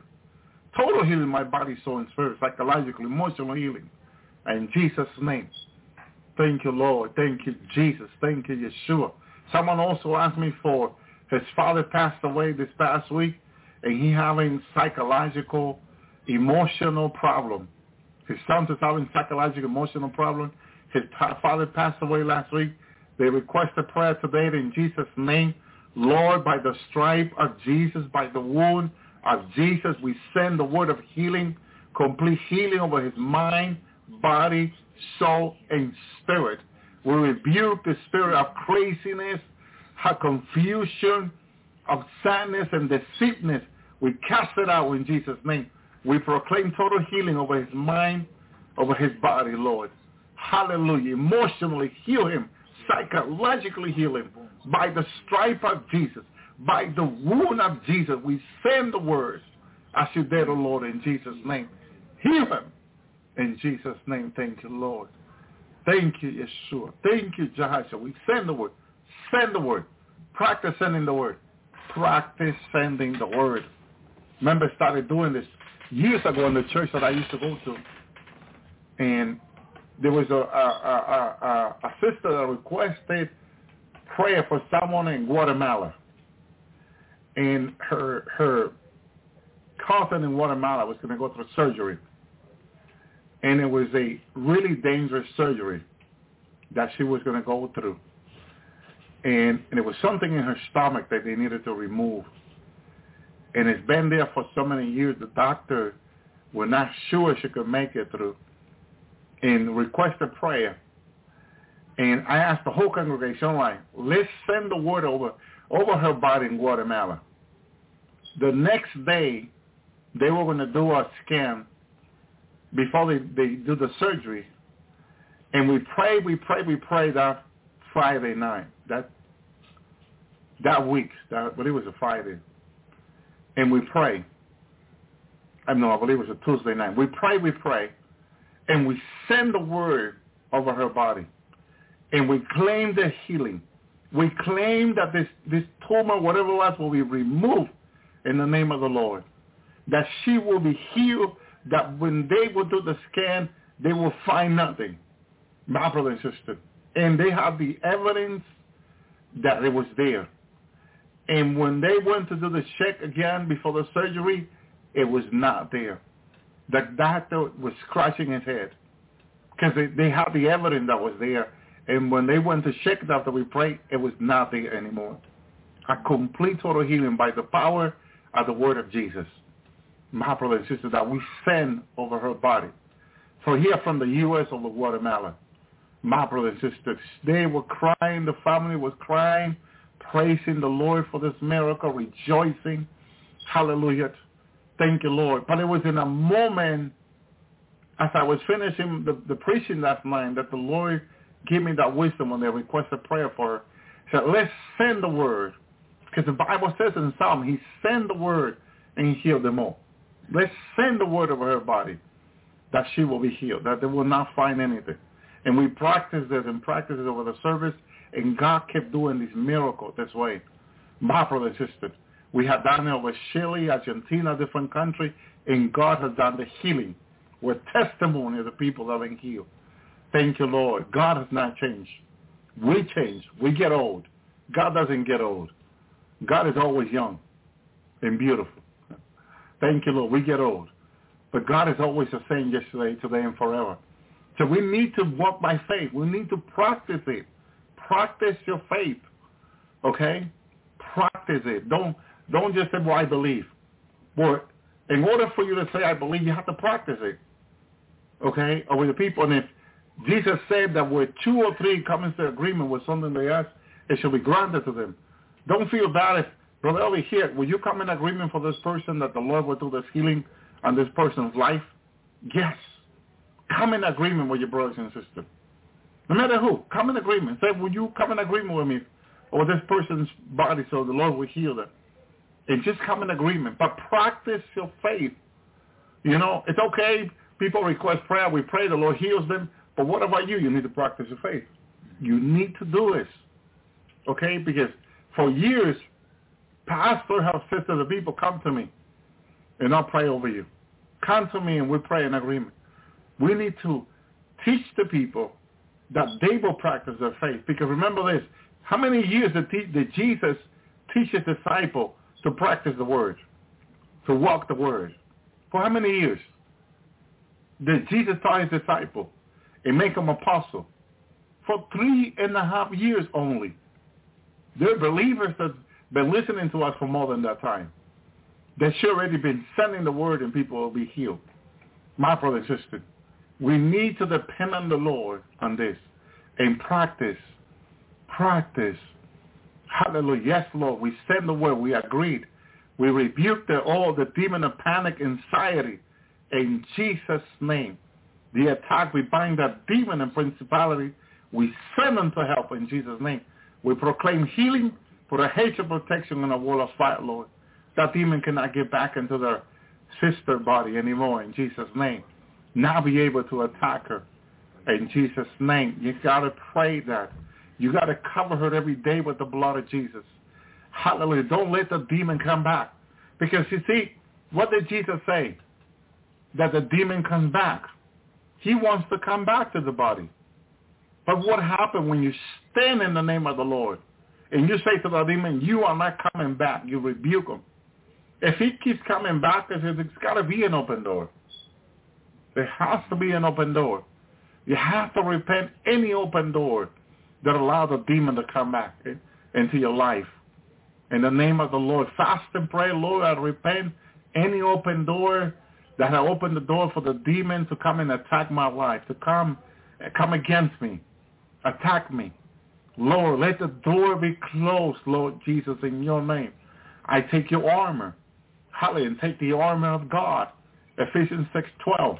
Read it. Take the armor, the shield of faith. You, you apply them by faith in Jesus' name. You take them. The blood of Jesus, the hedge of protection and the wall of fire. In Jesus' name, you take take this protection. And you ask the Lord to keep you protected, deliver you from your enemy. In Jesus' name, the Lord is faithful. Because demons should not be coming back unless it's an open door. My brother and the attack should not be repeatedly.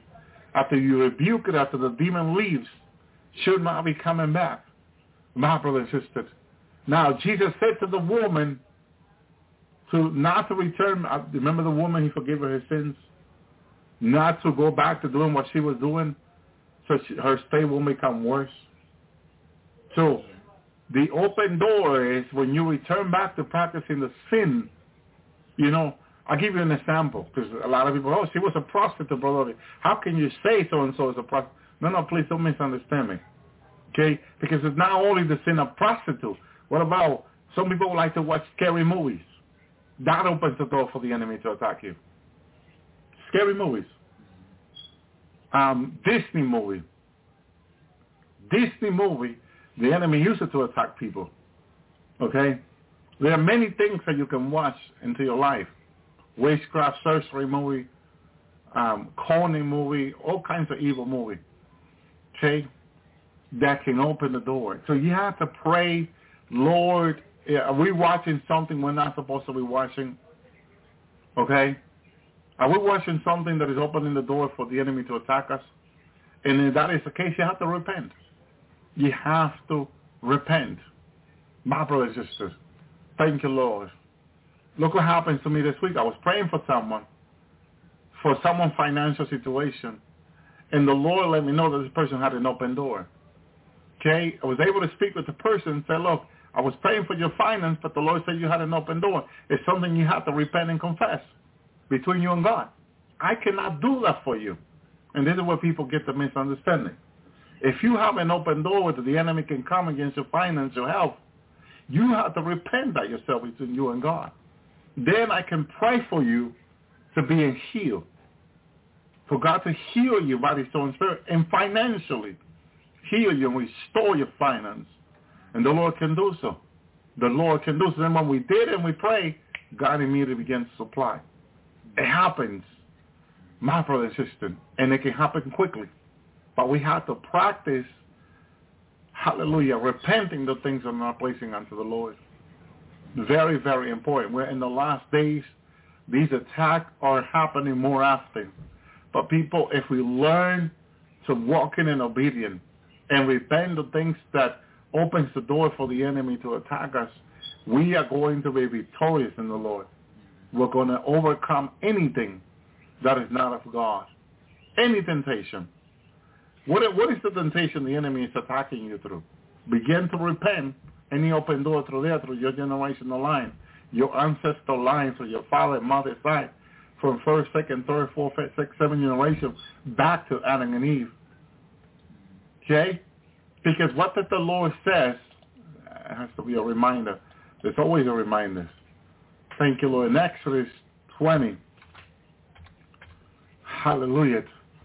Thank you, Jesus. Praise you, Lord. Hallelujah. Thank you, Lord. Hallelujah. Exodus 25. Thou shalt not bow down thyself to them, nor serve them. For I, the Lord thy God, I am jealous God, visiting the iniquity of the father upon the children, unto the third, fourth generation to them that hate me. Okay?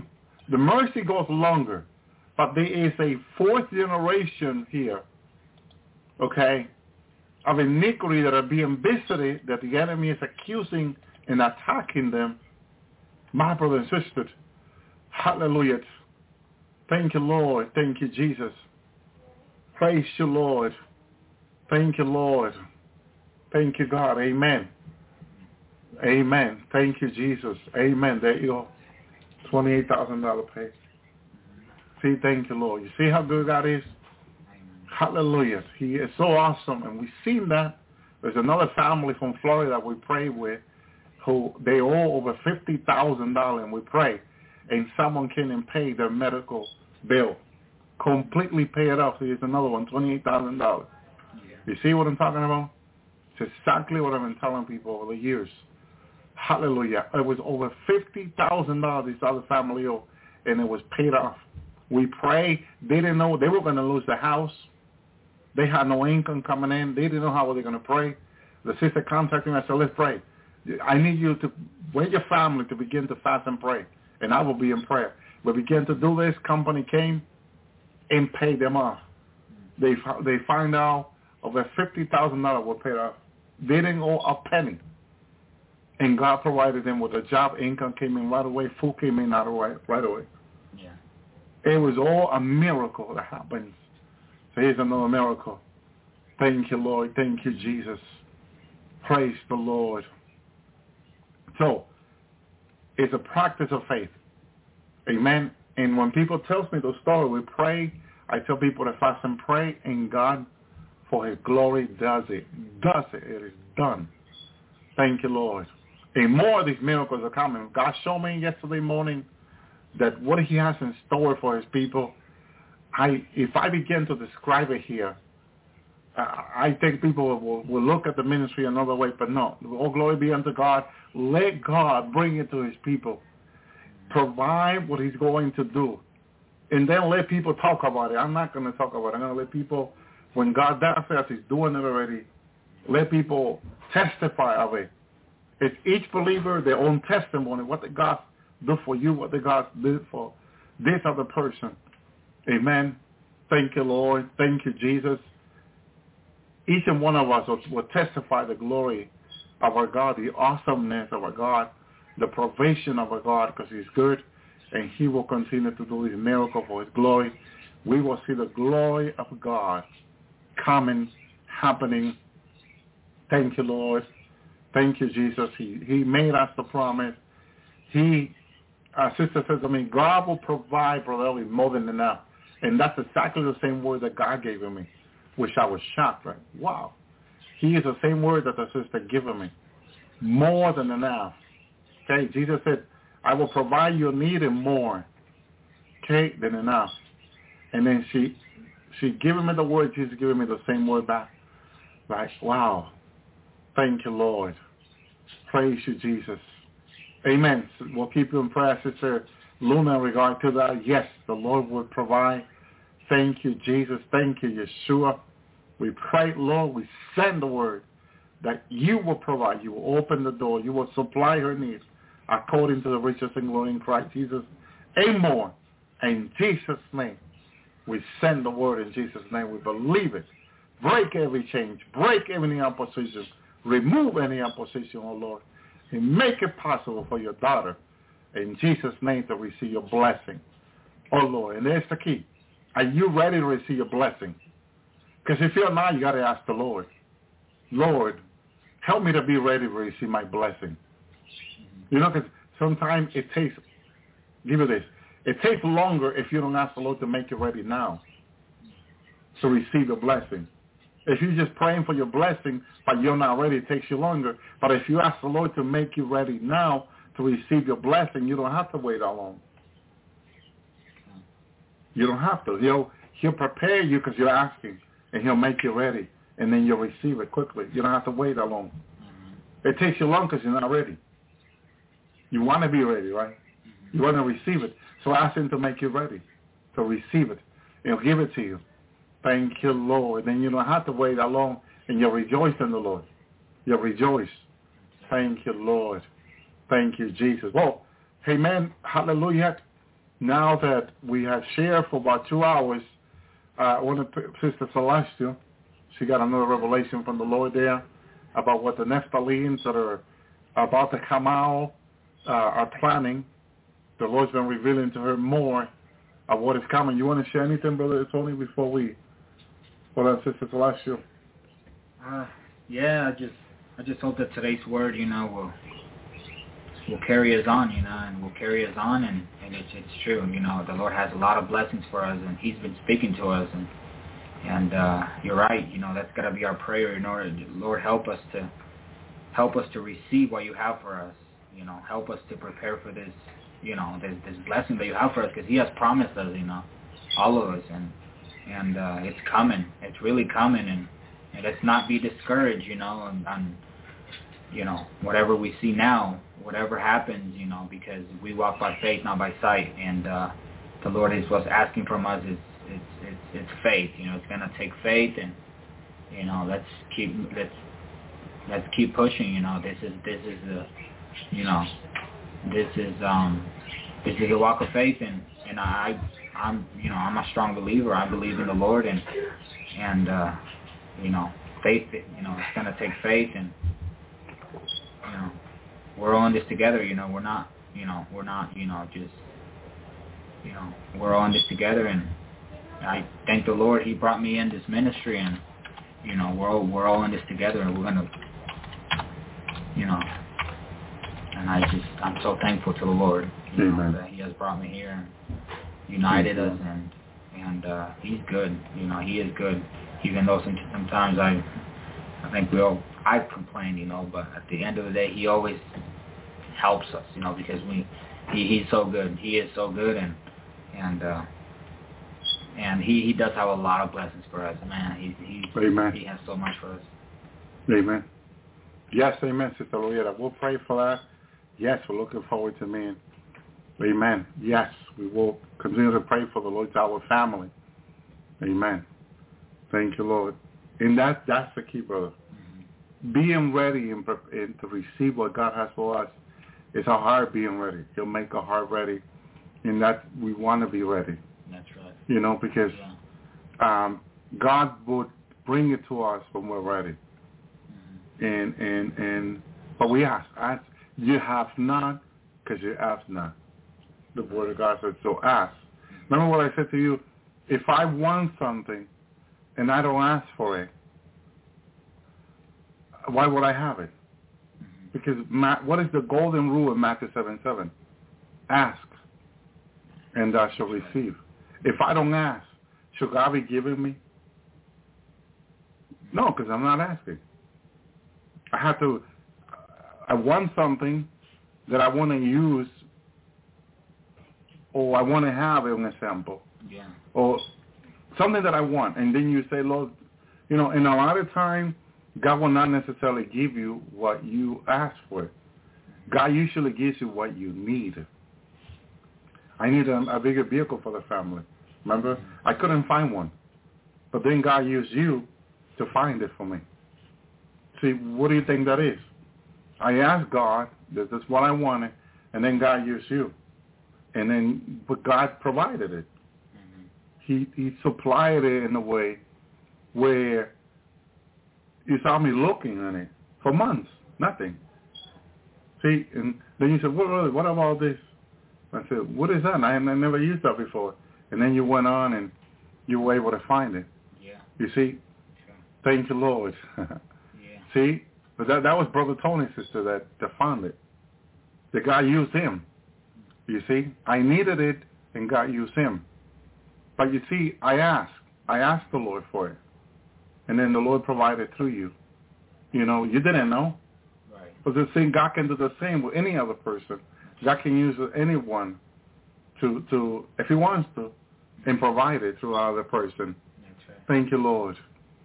God is so good. See, he, he, he just, we just got to, but if I don't ask, what happened? I don't receive. That's why he said, ask and thou shalt receive. You have not because you ask not. That's right. How many things that we want, but are you praying about it? Mm-hmm. Okay? And another thing is praying according to what God, to the will of God. You can say, look, God, you know, I I want this, but I don't know if I really need this. Would you? Because if you really need it, He'll provide it. You ask Him, provide it to you right away. And don't give up. Amen. I said, don't give up. Just when you pray, you ask, wait on the Lord, Yeah. and the Lord is faithful to. Thank you, Lord, to provide it. Right. You know, He's good. He's He's, he's going to provide it to us. Yeah. Everything, all things are possible with Him. That's right. Amen. Thank you, Lord. Thank you, Jesus. Hello Thank again Yeshua. and welcome to the Master's Voice. I am Celestial and you are welcome to this channel. To old and new subscribers alike, you are very welcome. If you are a new subscriber, you can get the most out of the Master's Voice Prophecy blog by taking advantage of the playlists that are here on the channel on YouTube. There aren't playlists on every platform that you can find the Master's Voice on, but here on YouTube for sure, as well as on BitChute and Brighteon. The material has been organized into playlists and that makes it easier for you to go through it as you're looking for understanding about particular themes. The most important playlist on the Master's Voice is always the Russia and China playlist. Russia and China are central to the understanding of what the Master's Voice is about. This is an end times prophecy blog where the Lord has given me, Celestial, his words to bring forth first and foremost to the nation of the United States and then to all other nations, territories, and peoples as he moves. And today I am continuing with opening up the words of the Lord. This particular prophecy is going to be integrated with things that I have covered in the past that have to do with the Nephilim. But there is one last prophecy that I have not covered, and that prophecy has so many parts that I never gave it a name. That prophecy um, contains it's my personal notes actually. So it was not exactly a prophecy ever to be published on the Master's Voice, but because it contains one section in particular that must be brought out.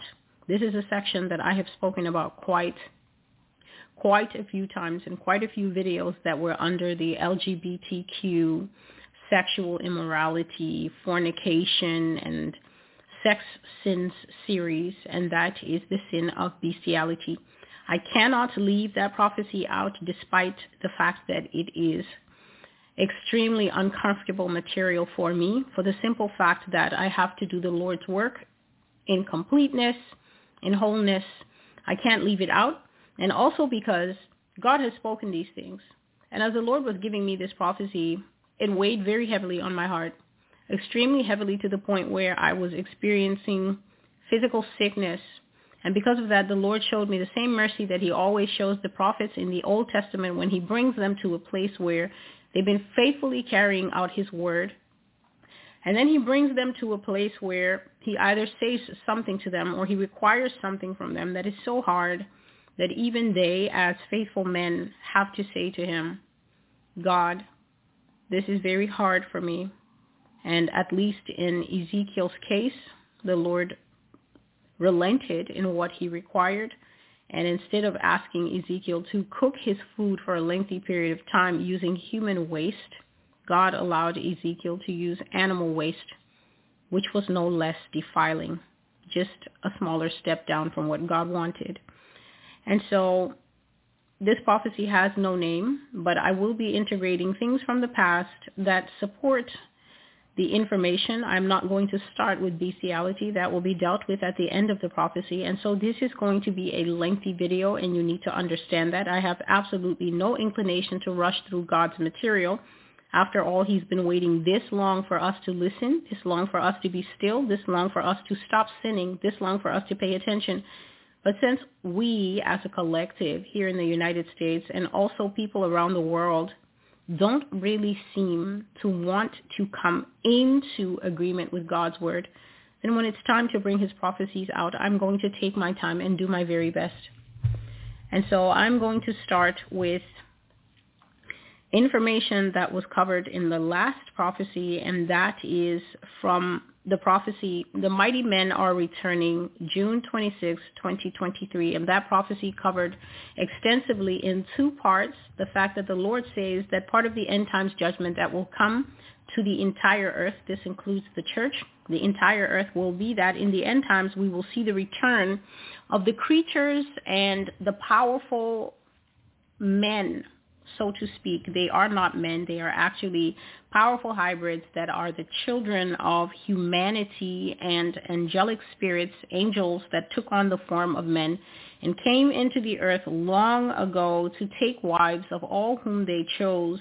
And they brought forth children upon these upon the surface of the earth who are not human. Some of them do look human, but they were not human. They were called in those days the mighty men, and these these giants, as you as you would like to call it, these giants populated the entire earth. They ran amok. They were because they were extremely powerful. They were extremely mighty.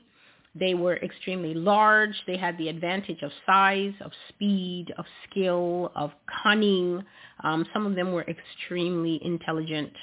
And so uh, they greatly overpowered the human community and they set themselves up as kings and gods. And this is why if you look throughout history of any civilization, whether it is a civilization on any continent you would like to pick, you would like to point to, stories exist of a race that came and dominated the human race. Stories exist of men who were larger than life, men who accomplished incredible feats, men who could fight dragons while the human population just stood there and gawked, men who fought things that were in the sea, men who actually married things that were in the sea. And these were the mighty men. And God is now saying that the punishment of sinful humanity is that we will share the earth with these beings as they come out of hiding, as they come out of the places where they retreated at the command of the Lord. In some cases, they were beaten back by the human population. People just got tired of being murdered. People got tired of being eaten. And human populations mounted great rebellions against these beings. Several of them are documented in the Bible, such as how Israel wiped out um, a great king of the old world called Og of Bashan. Og was a king that was standing multiple feet tall. He had a massive bed. Um, I think he, he was the same size as, or perhaps just a little smaller than Goliath, but Og was definitely one of these that are called the mighty men. And the Bible records a lot of battles actually between Israel and these people because God had given Israel the command to go into the promised land and the promised land was completely overrun with the things like the Anakim and I think the Zimzumim. These were different tribes that were extremely, extremely large, extremely intimidating. But Israel was able to take on these peoples because God was with them. But we are not ancient Israel the Church of Jesus Christ cannot even get through a home Bible study without getting distracted and bored and not able to follow along what the Bible is saying. And so we are definitely not a people prepared to fight this type of thing. And since these are spiritual beings, it is only people who are walking in the spirit, not in the flesh, not in their opinions, definitely not in the fake knowledge that they're getting from social media.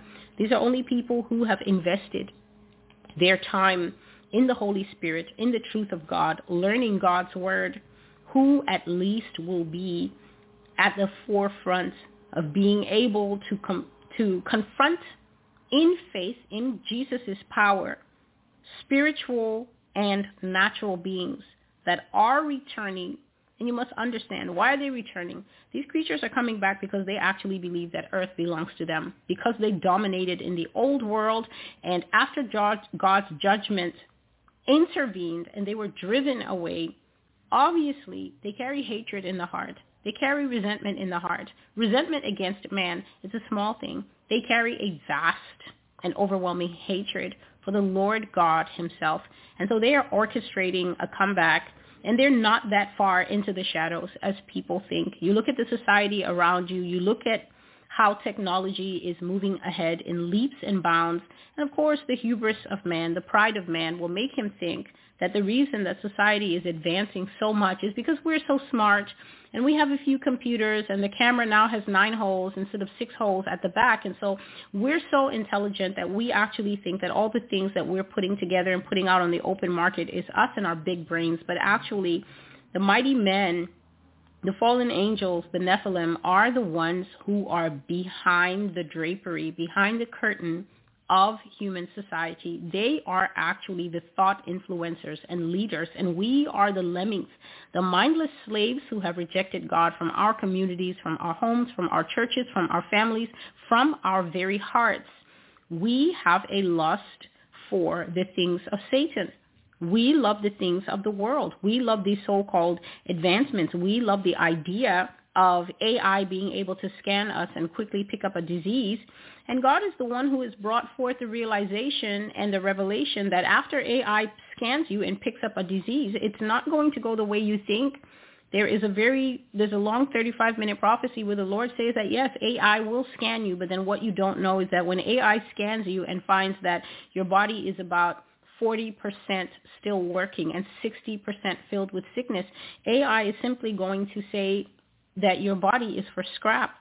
They're going to deny people help at the hospitals once the disease has advanced beyond a certain point. You're thinking that the fallen angels are going to come and miraculously heal the cancer and heal this sickness and that sickness, and they will for a time because it's just what I call a sign-up promo.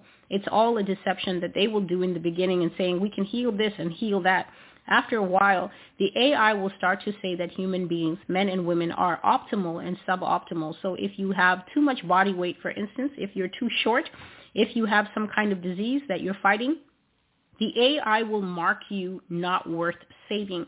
And then the hospital will refuse you treatment and they will simply send you on your way to fend for yourself. So there's a lot more that is going on behind the scenes of real life than people know. People think that they are in control of the governments, the nations, the policies, the so-called international organizations, but we are not. We have already been co-opted from within, And therefore, the prophetic word of the Lord is coming forth simply to show us where the earth is going. There is a part of the prophecy here that we are going to look at and integrate it with past prophecies so that people can have better understanding about what God is saying.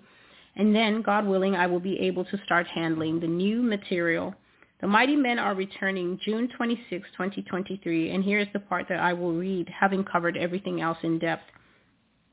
Do not accept anyone with fish scales. Do not accept them do not receive anyone bearing evidence of these genes among you. Do not marry them or receive them. They are carrying the evidence of the past incursions into the world, past transgressions, past invasions into society. Do not receive such people who have extra digits, extra toes and fingers, scaly skin, strange eyes, and webbed hands and feet. Stay away from them. There is a gene still expressing itself, and if you marry them, it will express itself in you. This is the message of the Lord. And so, if I can look at this in a little bit more detail, holistically, the first thing that God is saying here is that there are certain things that are going to separate what God calls good. Basically, you can find what God calls good if you look at Genesis chapter 1 where God made um, the firmament and then he said that was good and he separated day from night and he said that was good. He made the animals of the earth and he said that was good. He made the animals of the sea, the birds of the air. He said that was good. He made different things like the trees and vegetation. He called that good. He made the lights that give us light in the sky. And he said that was good. And at the last, he made man. He said man was good. And then he rested. And something key about how God made man is that God breathed into the mouth of Adam, and Adam received nephesh, which is breath of life, which is the soul. And so this is the key, the central, and the pivotal thing that God gives humanity. God created all the animals and we may speculate as to whether they have souls or not, but there is one thing that is ironclad in Scripture, which is that God breathed into man, which is what we call almost the kiss of life. It's an extremely intimate act, and it is the act of a father taking a deliberate step to share what can only come from him into his creation. God didn't breathe into the mouth of mermaids. He didn't breathe into the mouths of the horses and the pigs and the cattle that we have. He didn't breathe into the lives of guava trees and ferns. He only breathed into the mouth of man. And the fact that we have God's breath, nefesh, soul in us, is what makes us ex- extraordinary upon this earth and sets us apart. Because as the Lord was sharing to me tonight, and I put it in my notes, even the angels do not have souls. The angels are spirits. So I didn't say they have spirits. That is what they are. They are spirits. We have spirits. We are not spirits. We have a spirit and we also have a soul. And the soul is the thing that is almost like a captain in the heart going this way and that way, following either God or the devil. There are no other choices in case you were confused. There's only following God, God's word, God's way, God's law, God's truth, and at the helm of it all, God himself, or there is the devil. Satan's ways, Satan's truth, Satan's perspective, Satan's way of twisting everything, Satan's complete joy in taking what is God's way and perverting it until it bends to his way. You're either, in fo- either following God's way or you're following the devil's way. And the captain inside choosing the way always is your soul. So in the Christian, what God wants is for the spirit inside to cleave to God's word, to come to love God's word until it's strong enough to rule over the soul so that when the soul says, I want to watch TV, then the spirit says, I want to pray. I want to get closer to God. I want to strengthen myself in knowing what the Father wants from me. And when the spirit is stronger, the spirit will dictate what the soul does. And if you continue in this way, if you continue to go God's righteous way, at the end of it all, you will be said to have lived a spirit-led life. You would have been led by the Spirit. But if you live a life where the soul always says, I want to do this, and then you follow it, I want to call that guy and tell him to come over tonight because I'm feeling like I'm feeling a little frisky. I want to call that girl and have her drop by so we can spend some quality time. I want to look at these images on the internet that are not good for me. I want to try that stuff that everyone is smoking because I heard that it really takes the edge off. I'm having trouble in my marriage and so I'm going to go drinking and I'm going to start girls night because he's too controlling. When your soul begins to follow the broad path, your spirit will become the, the smaller one. You will be leading a soulish life, a carnal life. Your soul will be, for the moment, in charge of you. But the problem with a carnal life is that the way of carnality is death. If you die, you will have said to have lived a fleshly life. And the reward for that is eternal separation from God, which can be loosely translated into being in the lake of fire in your eternal body forever. Remember, all people who go to hell chose that route. Hell is not God's visitation upon anyone because God is wicked. God says that I have set before you life and death, blessing and cursing. Therefore then, choose life. That means therefore be wise and become spirit-led, not soul-led. If you decide while on earth to be soul-led. You cannot blame God when you are off earth and being judged now in the spiritual realm to blame God for the choices that you made. This is why I say here on the Master's Voice Prophecy blog, if you don't own your choices here on earth, you have no one to blame when you are outside of the body because outside of the body, this is after death, which none of us knows when it is coming. You have no way to fix it. You cannot then begin to cry and say, oh God, I want to go back to earth. I want to believe that woman. I want to stop mocking. I want to listen now. I want to read my Bible. Oh God gave me a second chance. The Bible already covers that when it says that the rich man did all that.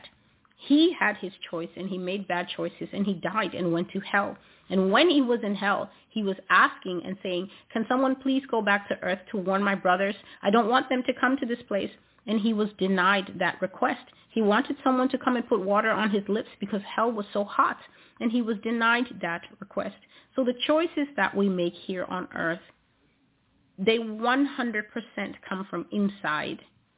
And so people who hear the truth of God's word and continually say, oh no, you know, this stuff sounds so good, but I just, you know, I don't have the money to go and live by myself. That's why I'm living with a man or that's why I'm living with a woman. You're making excuses now. All you should do is just really hope that you don't die in that situation. Because you die fornicating, you die lying, you die in greed, you die in any of the things that the Lord says is worthy of death.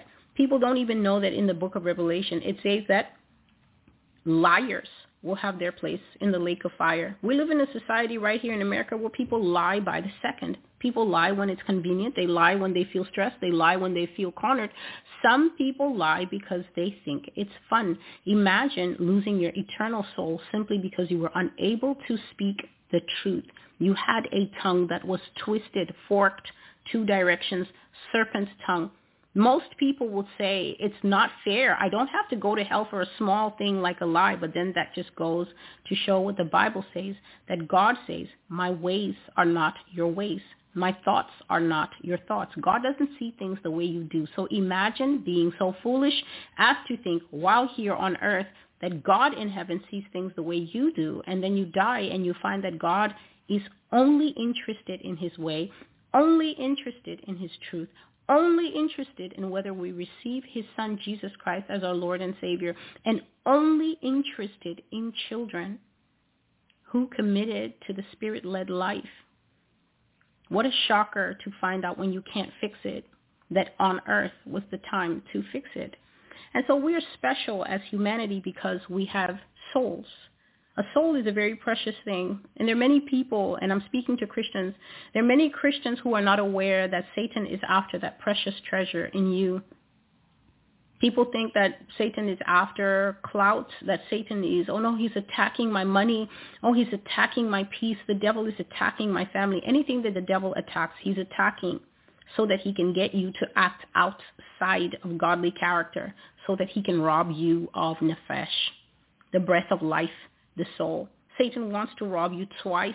He actually wants to steal and kill and destroy you. And then after that, he wants God to examine the whole of your life and be unhappy with how you lived it and then put you into eternal separation from God, which is hell and the lake of fire. So Satan is after the money shot. Satan is after the big guns. He's after the soul, and that is why he will offer so many temptations, such as a brand new body, such as strange new ways through magic and technology and transhumanism to expand human ability, to extend human life, to make us more than man.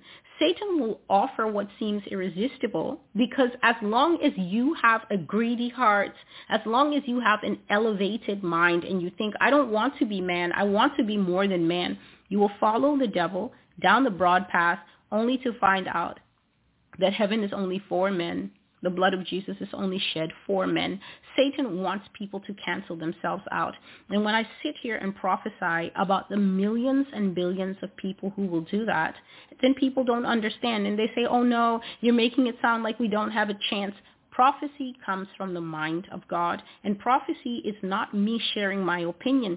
Prophecy is me telling you what God has already seen will happen in the future. So millions will do this. They've already been locked into that decision. The only reason I'm sitting here is that I am sitting here as a warning now in these days so that you out there can decide, are you going to end up as one of the millions or not? They absolutely will do it already. So the only wiggle room that we have now is, now that I've heard the truth, am I going to go and get microchips in the hand? Am I going to go and have the Terminator eye? Am I going for the titanium limb, limb lengthening surgery? That's all there is. Millions will choose this way and millions will perish outside the rest of God. The only wiggle room and the only question that I'm here to help you settle is, are you going to be one of the millions or not?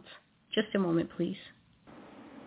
So now that we understand what exactly the devil is after, let's look at why God is saying these things. Traditionally in the Old Testament, God made sure that there wasn't room for error because God is not a God of error and God is not a God of confusion. So he took his time to make sure that nobody could claim that they were confused about what life was supposed to be like. The Lord gave Moses the law of Moses, and the law of Moses was not just the Ten Commandments. It was a whole set of laws for daily living, laws for religious practice, laws for societal practice, laws that covered basically every single aspect of human life, even down to what they could eat and not eat.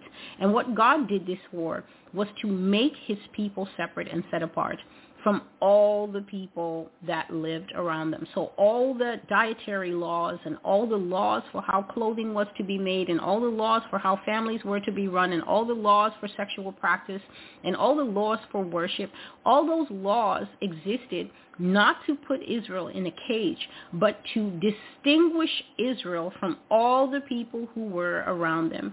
God was doing this because he wanted his people to live distinct from the other nations and tribes who by that time were already heavily corrupted in the aftermath of what he keeps calling in these prophecies the incursion of the in, the angels. Incursion. An incursion is basically an it's it's a word for almost like an attack but it's more like a sneak entry into. So you can if you want to visualize it think of when the Marines go into other people's countries without the proper laws, without the proper entry requirements, without visas. They just go there with stealth planes and everything and they drop in and they carry out covert missions and they carry out business that they should not be carrying out. Why? Because they're not going through official channels and they're not following the official protocols. That's what an incursion is. It's a backdoor way to getting something done that you want. And so God is saying that angels entering into the earth To mingle with human flesh is definitely an incursion. It is something that God absolutely did not envisage, envisage, meaning he did not set this up in his version of the world that he wanted. And to be fair, God never set up Adam and Eve to sin either and spoil the whole thing. So it just goes to show God has intentions and his intentions are all, always clearly laid out. But then the human heart has free will. And the human heart has intentions too. And angelic hearts have free will, and angelic hearts have intentions too. And so when human intentions and angelic intentions get a chance at the wheel, the car is always going to go smashing into the wall. So God made these laws because he wanted his people to be separate. And if you look at God's laws, there's a ton of do nots. Do not do this and do not do that. And when I reach to the part about bestiality in this pro- in this prophecy, I'll read out clear instructions where it could not be more evenly and clearly set out that God says that the human body is never supposed to touch or be near animal bodies in any way, shape, or form for sexual activity. But when people have their own hearts that go astray onto the broad path that leads to destruction, then we have sick things entering into society. And so God says that we are not to accept certain markers among us. We are not to accept it. So then people will say, oh, but why celestial and why this? I want to let you know something. If you are someone who makes it your practice to continually question God, God will say something and then your next thing is, but why? You should actually know, and I'm going to tell you without any hesitation, that you are a person that actually has an unsubmitted spirit. And there are a lot of people in this nation with unsubmitted spirits. They pride themselves on being logicians. They pride themselves on being intelligent people question, intelligent people ask questions. There are many of you intelligent people that will be keeping yourself warm in the warm place at the ends of times because what you have never learned is actually to humble yourself and to submit yourself so that God can be the one to instruct you. When people are humble, you actually find that they are carrying entire libraries in their hearts because they have humbled themselves before the Lord and he has lifted them up. They have subjected themselves to many quiet hours of teaching aside with Jesus Christ, just Jesus, the Holy Spirit, and maybe just a pen and paper. They might be studying just a simple story in the Bible, and God is observing that child being obedient to study the Word of God, and the Lord will come to that person and begin to converse with that person. He will begin to open the Bible verse in ways that this person has never seen before.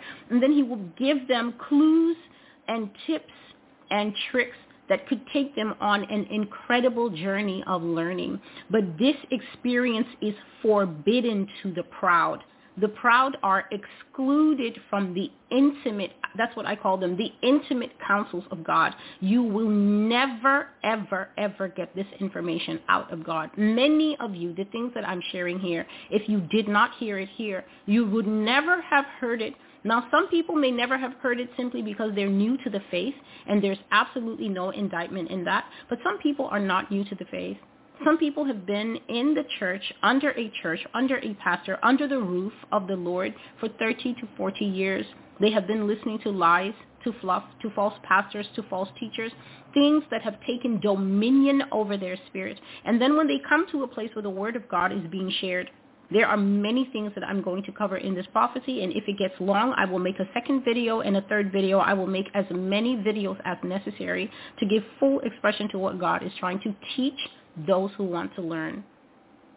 But the people who just say that don't that doesn't make sense.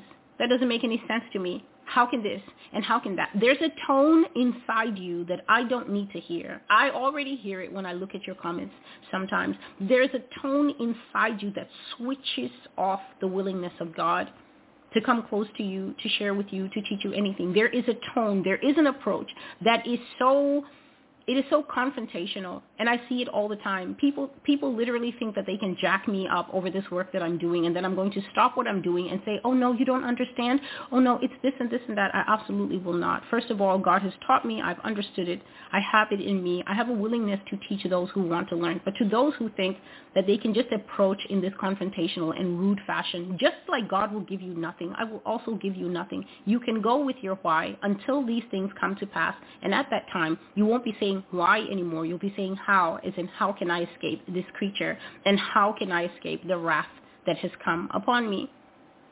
So God gave his laws and God is trying to separate his people for a reason. And these people are not asking God, why are you giving us these laws? They are saying, okay, God, we've heard your word through the servant Moses, and we're going to obey them. And God is saying, in the old days, some of the things that God was saying, don't mingle with, was leprosy. If you had leprosy, you were not allowed to live in the Israelite camp. You simply couldn't.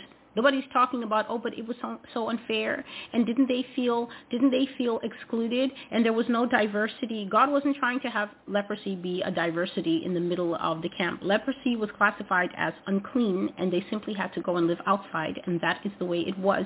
A discharge of a sexual nature was considered as unclean on a man or a woman, and they had to go and live outside the camp. When women were on their monthly time, it was considered unclean, and they had to go and live outside the camp. So what God God was saying, even if people came to live with them and those people were uncircumcised, it was considered unclean outside of covenant with God, and that person could not be accepted into Israelite society until he had submitted to God's rule that all men who lived in Israel should have been circumcised at age eight days it was eight days for a newborn baby. And so if you were a grown man, you had to go through this unless you were considered contaminated, unclean, and you simply could not participate in the society of God's people.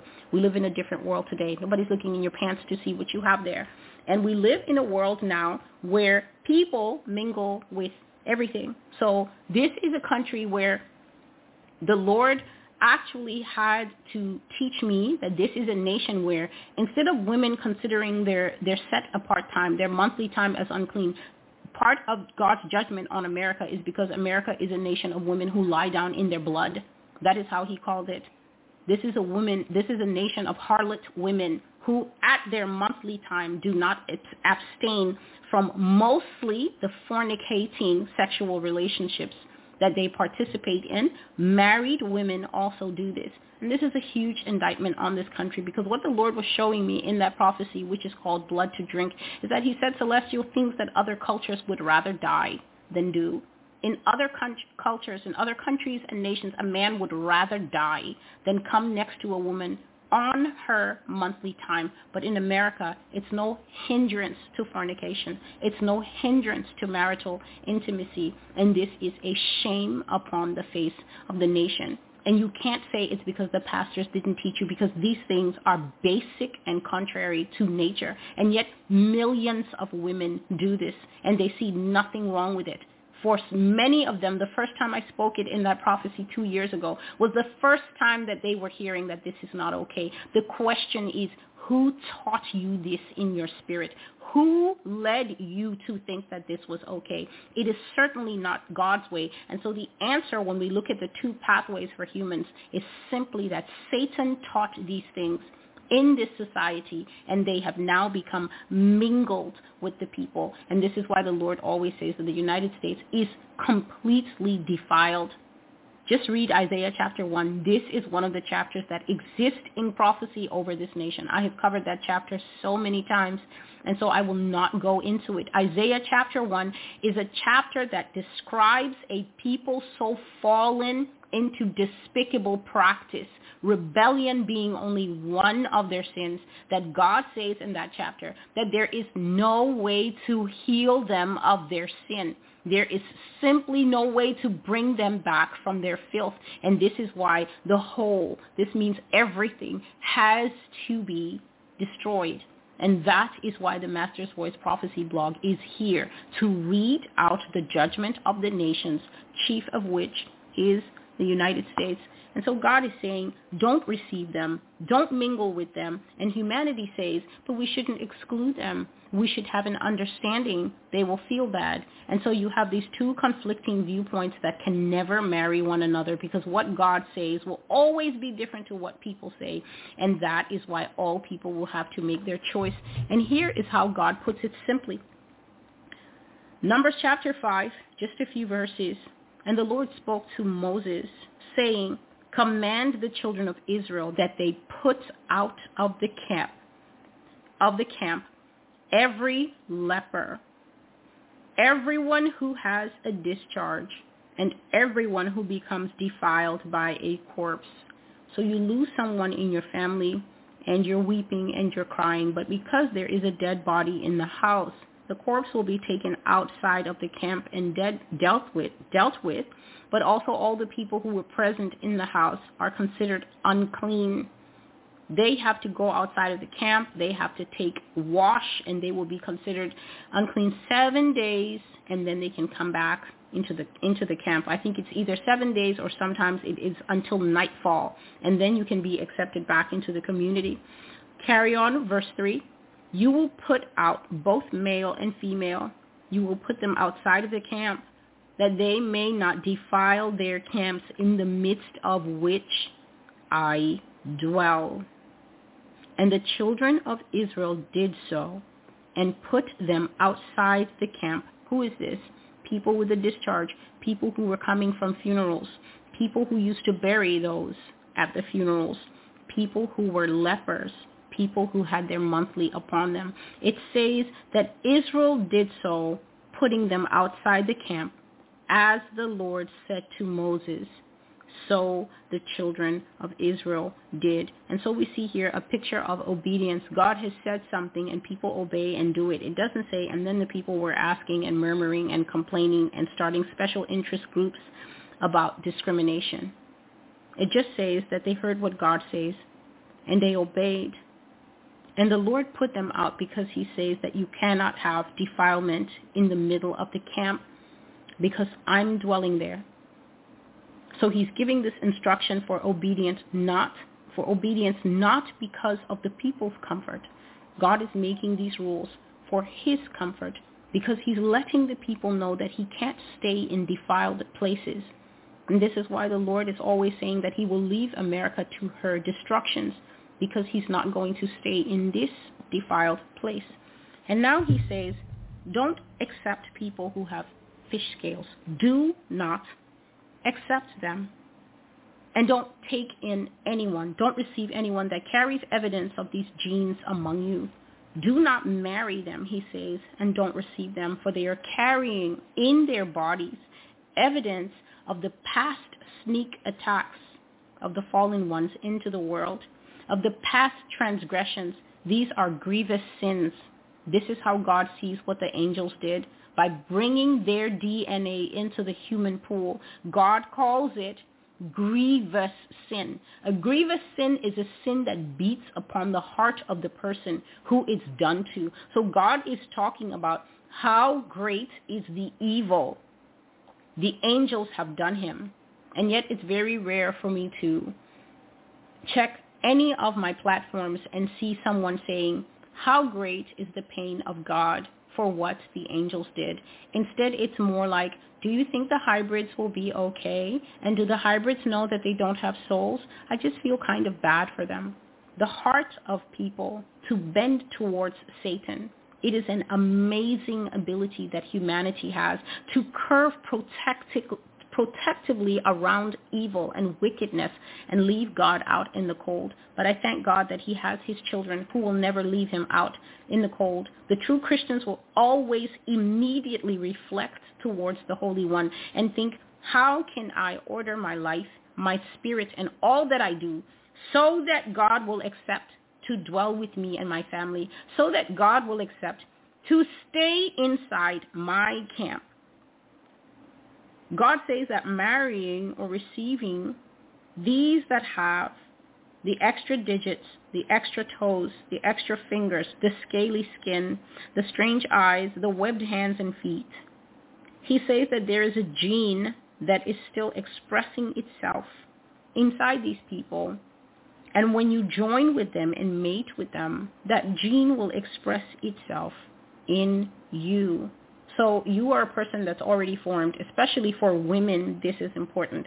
And so it doesn't mean that the gene is now going to attach to you. The gene is going to attach to your offspring, and this is actually how the Nephilim greatly propagated themselves in the earth and this is how they have extended their lifespan and multiplied their numbers over time. In this prophecy, I spoke at length about how they have multiplied themselves over time. And so all you have to do is go through the other videos. These videos are detailed because they're teaching videos because in a teaching video, the Lord wants you to grasp both the seed of a thing, the origin, and also the stem of a thing the outcome of it. So he wants you to know what it was like at the origin point. What is at the core of it? What is Satan getting out of it?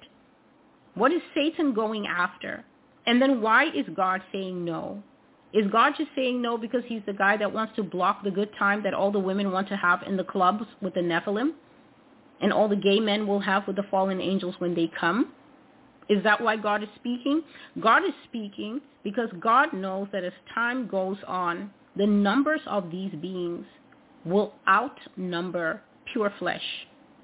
And this is why, as I said in the last prophecies, if you're just going into marriage because he's cute or because she's voluptuous, you have no idea what you're linking up with, and you will only find out later when genes begin to express themselves in you for women, this is literally come out of your belly. Just a moment, please. So when children that have strange powers and strange abilities, the Lord showed me in one of these prophecies um, a child. I think the child was about eight years old, a little boy, and the scene that the Lord showed me was parents sitting at the table, and there was a little boy, and he was having his breakfast, and they were all sitting at the table, and everybody had food in front of them, but it was only the little boy, about eight years old, a brunette boy, very, very dark hair. Um, only the little boy was eating, and the child was so happy. He was eating his eggs and his toast and crunching everything, and he was swinging his legs under the table, and he seemed so content. But then when you look at the scene, the mother and the father were sitting at the table like tin soldiers. So they were sitting at the table very straight, and their food in front of them was cold. It had been sitting there for some time because the child was uh, about halfway through his meal. And The parents had not touched their meal. And I'm looking at this table scene and I'm thinking, what is this? And then the Lord begins to explain to me that this child, this boy looked ordinary as anything. He did not have double rows of teeth like the old giants did. He did not have extreme stature. He did not have any anything remarkable about him. He had the right number of fingers and toes. But the evil that was in this child was palpable. There was great wickedness in this child. And the Lord was making me to understand that this child was a tormentor of his parents. The Lord didn't tell me how this child could torment two adults, one of them a male. But he was a tormentor of his parents. And the rule in the house was that the boy ate first, and then his parents ate after he was full and had left the table. So the child who doesn't pay the bills or taxes or cannot drive or have access to anything that would mark him as an adult, the child called the shots in the house.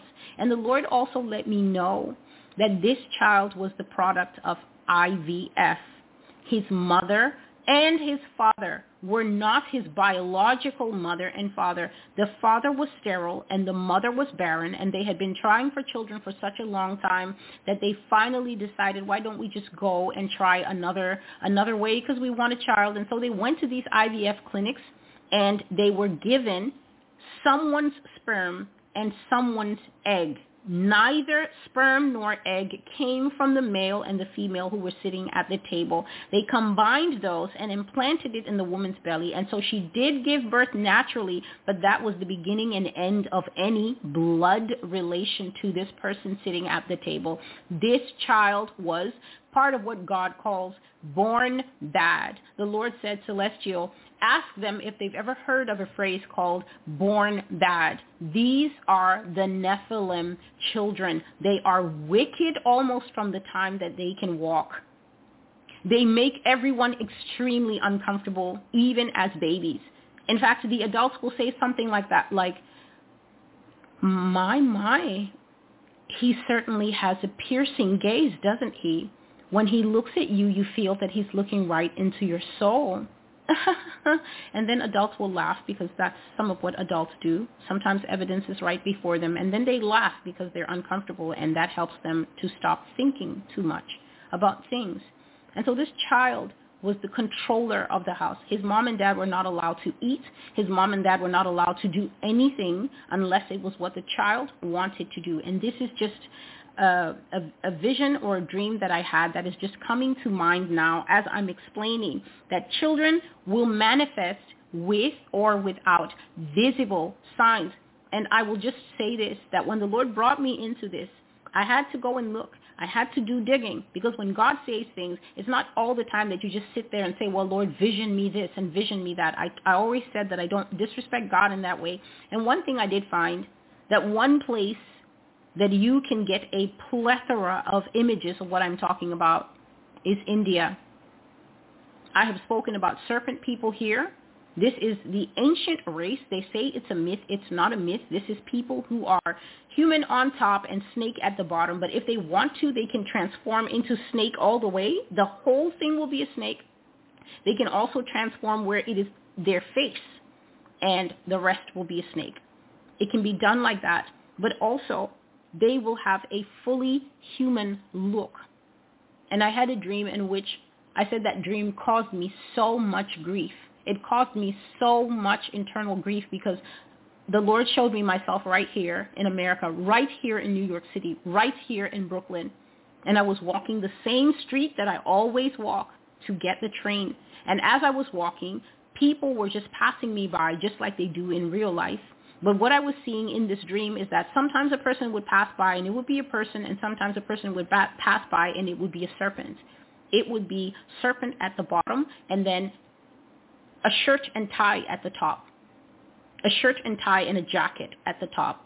And this person is walking by and God is saying this is their real form. That person walking by is a real form. I have shared that sometimes I will have a day and then I will come home and sleep and I will dream my day. But in that day, specific people that I've seen, the woman in the yellow blouse or the boy in the blue shirt, I will see those people again right here in New York City in different forms such as that, that huge lizard with the tail that can slap a man into next century. And these are the things the Father shows me on my bed when I am sleeping to let me know that not everything is as it seems, my daughter. And this is why I say that those of you who are chatty patties, you will make a connection with something out there that you will regret for the rest of your life, however long or short it may be. Nephilim can express themselves physically with physical characteristics that you can see. And one place that has far too many concerning images for this is India. In India, they have incidences of children, and of course they've given it a scientific name, but they have incidences of children that periodically peel. They shed exactly like serpents do. And of course they'll give it a fancy medical Latin name and everything, but if you if you simply do your due diligence and look online, you will also find something that um, may really turn your your stomach and it is something called harlequin disease. This is what they call it, harlequin disease. But if you look at these babies with harlequin, if you just look, take an objective look and make your own assessments, you will see that there is great credence, great proof of what God is saying here, that we ought be careful. And this is how the Lord has trained me for years. Keep yourself to yourself and let my spirit guide you as to who is who and what is what.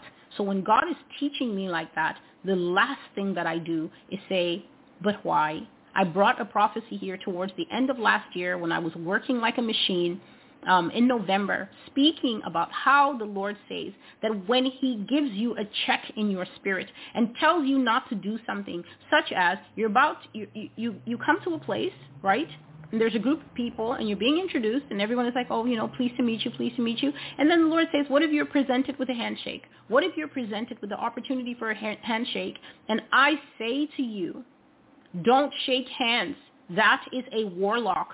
Some of these warlocks carry spells in their hands. They curse their hands. They pray prayers of death over their hands. They pray prayers of poverty over their hands. And then they just go about enjoying themselves, shaking hands with people all day or patting people on the back at work and saying, good job, Todd. And they're putting those spells on you, cursing your life. And then all of a sudden you're inexplicably sick for six months. And if you have a weak constitution, nobody who prays in your life, you can die from the implementation of spells.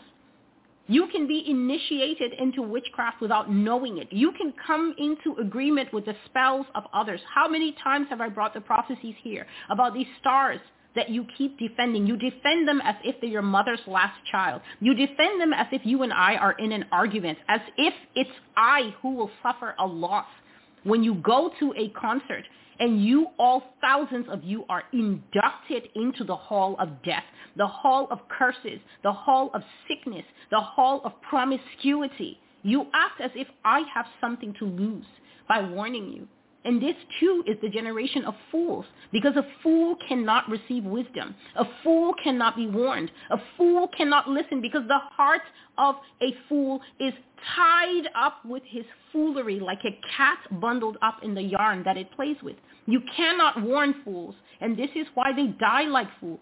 The book of Proverbs is full of what happens to fools, and none of it is positive. And this is the generation that has been taught nothing and so has grown up like weeds, fools, cursed, participating in rituals and calling it fun and entertainment. And the Lord simply was teaching me many years ago, if there is a warlock and I say don't shake, then I said, Lord, then it's don't shake.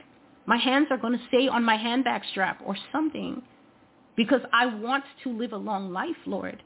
And besides living a long life, I want to be found obedient. The Bible verse says, I was not disobedient to the heavenly vision. But the problem with this generation is that this generation does not even receive the heavenly vision. God says nothing to people. They have absolutely no navigation system that's working, very few. And those who have the navigation system working are trying to speak to those who lack it and they're cursed. They're mocked. They're told, go away. This is foolishness. Why are you listening to her? And so they will die like fools. They will stay filthy. They will miss the opportunity to wash. And Jesus will come and surprise them suddenly and find them bound up in their foolishness. And the word bound means to be tied, to lack freedom, to actually be a captive or a slave. And so when these that hide themselves and mingle themselves with the seed of men successfully, I described this child of eight who looks exactly like every other eight-year-old child. And yet the Lord says they are born bad they're wicked from the womb. These are the little children that you will come home and Roger the cat would have been cut into 51 parts and the baby will arrange all the bloody parts and say, I was studying medicine. And knowing today's parents, they will, they will get over that scream and they will film it and say, oh, isn't he going to be a little surgeon one day? Yes. And when he's old enough, he's going to practice on you because you lack wisdom.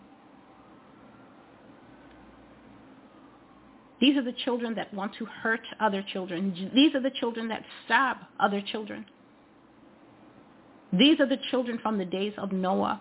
Because the Bible says that in the days of Noah, every desire that was in the heart of man was evil continually. When you watch the progression of the children that are coming upon the earth, I can guarantee you adults, many of you are going to be terrified of what is two and three years old in your house now. And this is not something I'm making up. The Lord has sent me to speak the truth, and I will speak the truth. And so this is just one part of the prophecy, and it is not part of the one that is going to be covered, the one that I will simply call the many words of God for now, because that is how most of my notes, my personal notes are listed. They're just called the many words of God part one, the many words of God part 15, because they cover so many other topics. And so this video is long enough, and this is simply going to be about why God says we do not receive what is defiled into the mist. We're not doing it because, because here's what people want to do. I'm going to put your own mind in front of you so that you can see what you do because what you do doesn't affect me, but it definitely affects you. You will hear the word of God come and then you will say, but my uncle has this. And then I'm looking at the comment and I'm thinking, okay, and so? What do you want me to say? Oh, your uncle. Okay, I'm going to go back to God and I'm going to get him to change the prophecy and say, do not receive them. But so-and-so's uncle, uh, we're going to make an exception for that. What exactly do you want? Do you think that you're the first person on earth whereby there is an exception to the rule that God set? God is not doing it to be exclusionist. He's not doing it to be wicked. He is doing it to let, for instance, those who have not yet married. You are the most important demographic that God is talking to.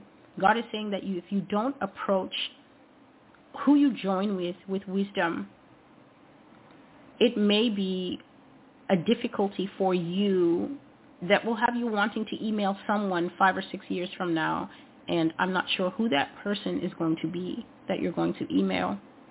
So especially to those who have not yet taken to wife, taken to husband, these are things that God is letting you know that while you're worried about if his 401k and his credit are good enough or if her spending habits are something you can live with, there are far deeper things running in the blood that you should know about. Far deeper things below the surface. Blood is below the surface. You can't see it. And Nephilim don't bleed green and blue like they show in the horror and the sci- sci-fi movies. Because they have been blended with man, it comes out red, just like ours. But God was saying to me, and I will read it perhaps in the next video, that blood is actually a song. And he said the traits that hide in blood are a pattern and they sing over and over, generation to generation. And that is why if you have a blue-eyed family, the blue eyes keep popping up. The blue eyes are not an entity, are they? Nobody ever said, hi, I'm eyes. I'm a whole being by myself. The eyes are part of the whole. Skin color is part of the whole. So what expresses itself, itself in the entity, such as myself that you're looking at, are the brown eyes and the brown skin. They express because they have always expressed themselves in my family. So markers are in the blood and markers express. And God is telling us that a brand new set of markers are about to express. And so if you're already married, there is not much that I can say. These things require prayer and fasting. Questions on YouTube cannot help you. Questions on TikTok cannot help you. They require prayer and fasting. But if Lord, if the Lord is pointing to things such as um, IVF, and pointing to things such as the fact that there are coming brand new methods of IVF, and you can already see some of them being teased on Facebook now. I just scroll past such things because thank you, but just bless Jesus. No. They will come up with brand new methods for this. They will tell you that it's painless. They will tell you the old way was the big needles and a lot of pain, but the new way is just a little prick and a little this and a little that and a little eight-year-old boy sitting at the table probably radiating evil that had those two grown people, man and woman, frozen like rabbits in front of a snake, and the child wasn't doing anything. Their terror was palpable, and yet he was not touching them. God saying that the hybrids can emit, I will just speak all the warnings that come into my spirit here, that the hybrids emit something that is paralyzing and I discussed this in the Gray Aliens Prophecy. That's like a one hour and 20 minutes of alien information that it will be hard for you to get from all these conspiracy channels. I got mine from Jesus. This is what I read from. I read from my private journals and I read from the prophecies that God has given me. And so this is not coming from History Channel or whatever. This is this is God's perspective on yes, what we call pop popular culture, pop culture. This is what God thinks. This is how God sees things. This is invaluable information to the Christian who wants to come out of this cotton candy mummified life where all you can think about as a Christian is who's going to win the next election. Who cares when paralyzing forces are coming into the earth? These things can paralyze. These things can put ideas into your mind. And so I see all the tough men always showing up. Well, you know, bless God, if they show up on the porch, they're going to meet Mr. Smith and Wesson, and then they're just going to stand there and emit to you the idea that you should shoot yourself. Have you thought of that? Gun owner who puts all his faith in the gun, I'm let it up and bullet it up. Have you thought about what it is to have a grandmother come up to the door and then transform into her lizard form and you're packing and you're ready and she just stands there, does nothing, doesn't use the tail to hit you, nothing, just emits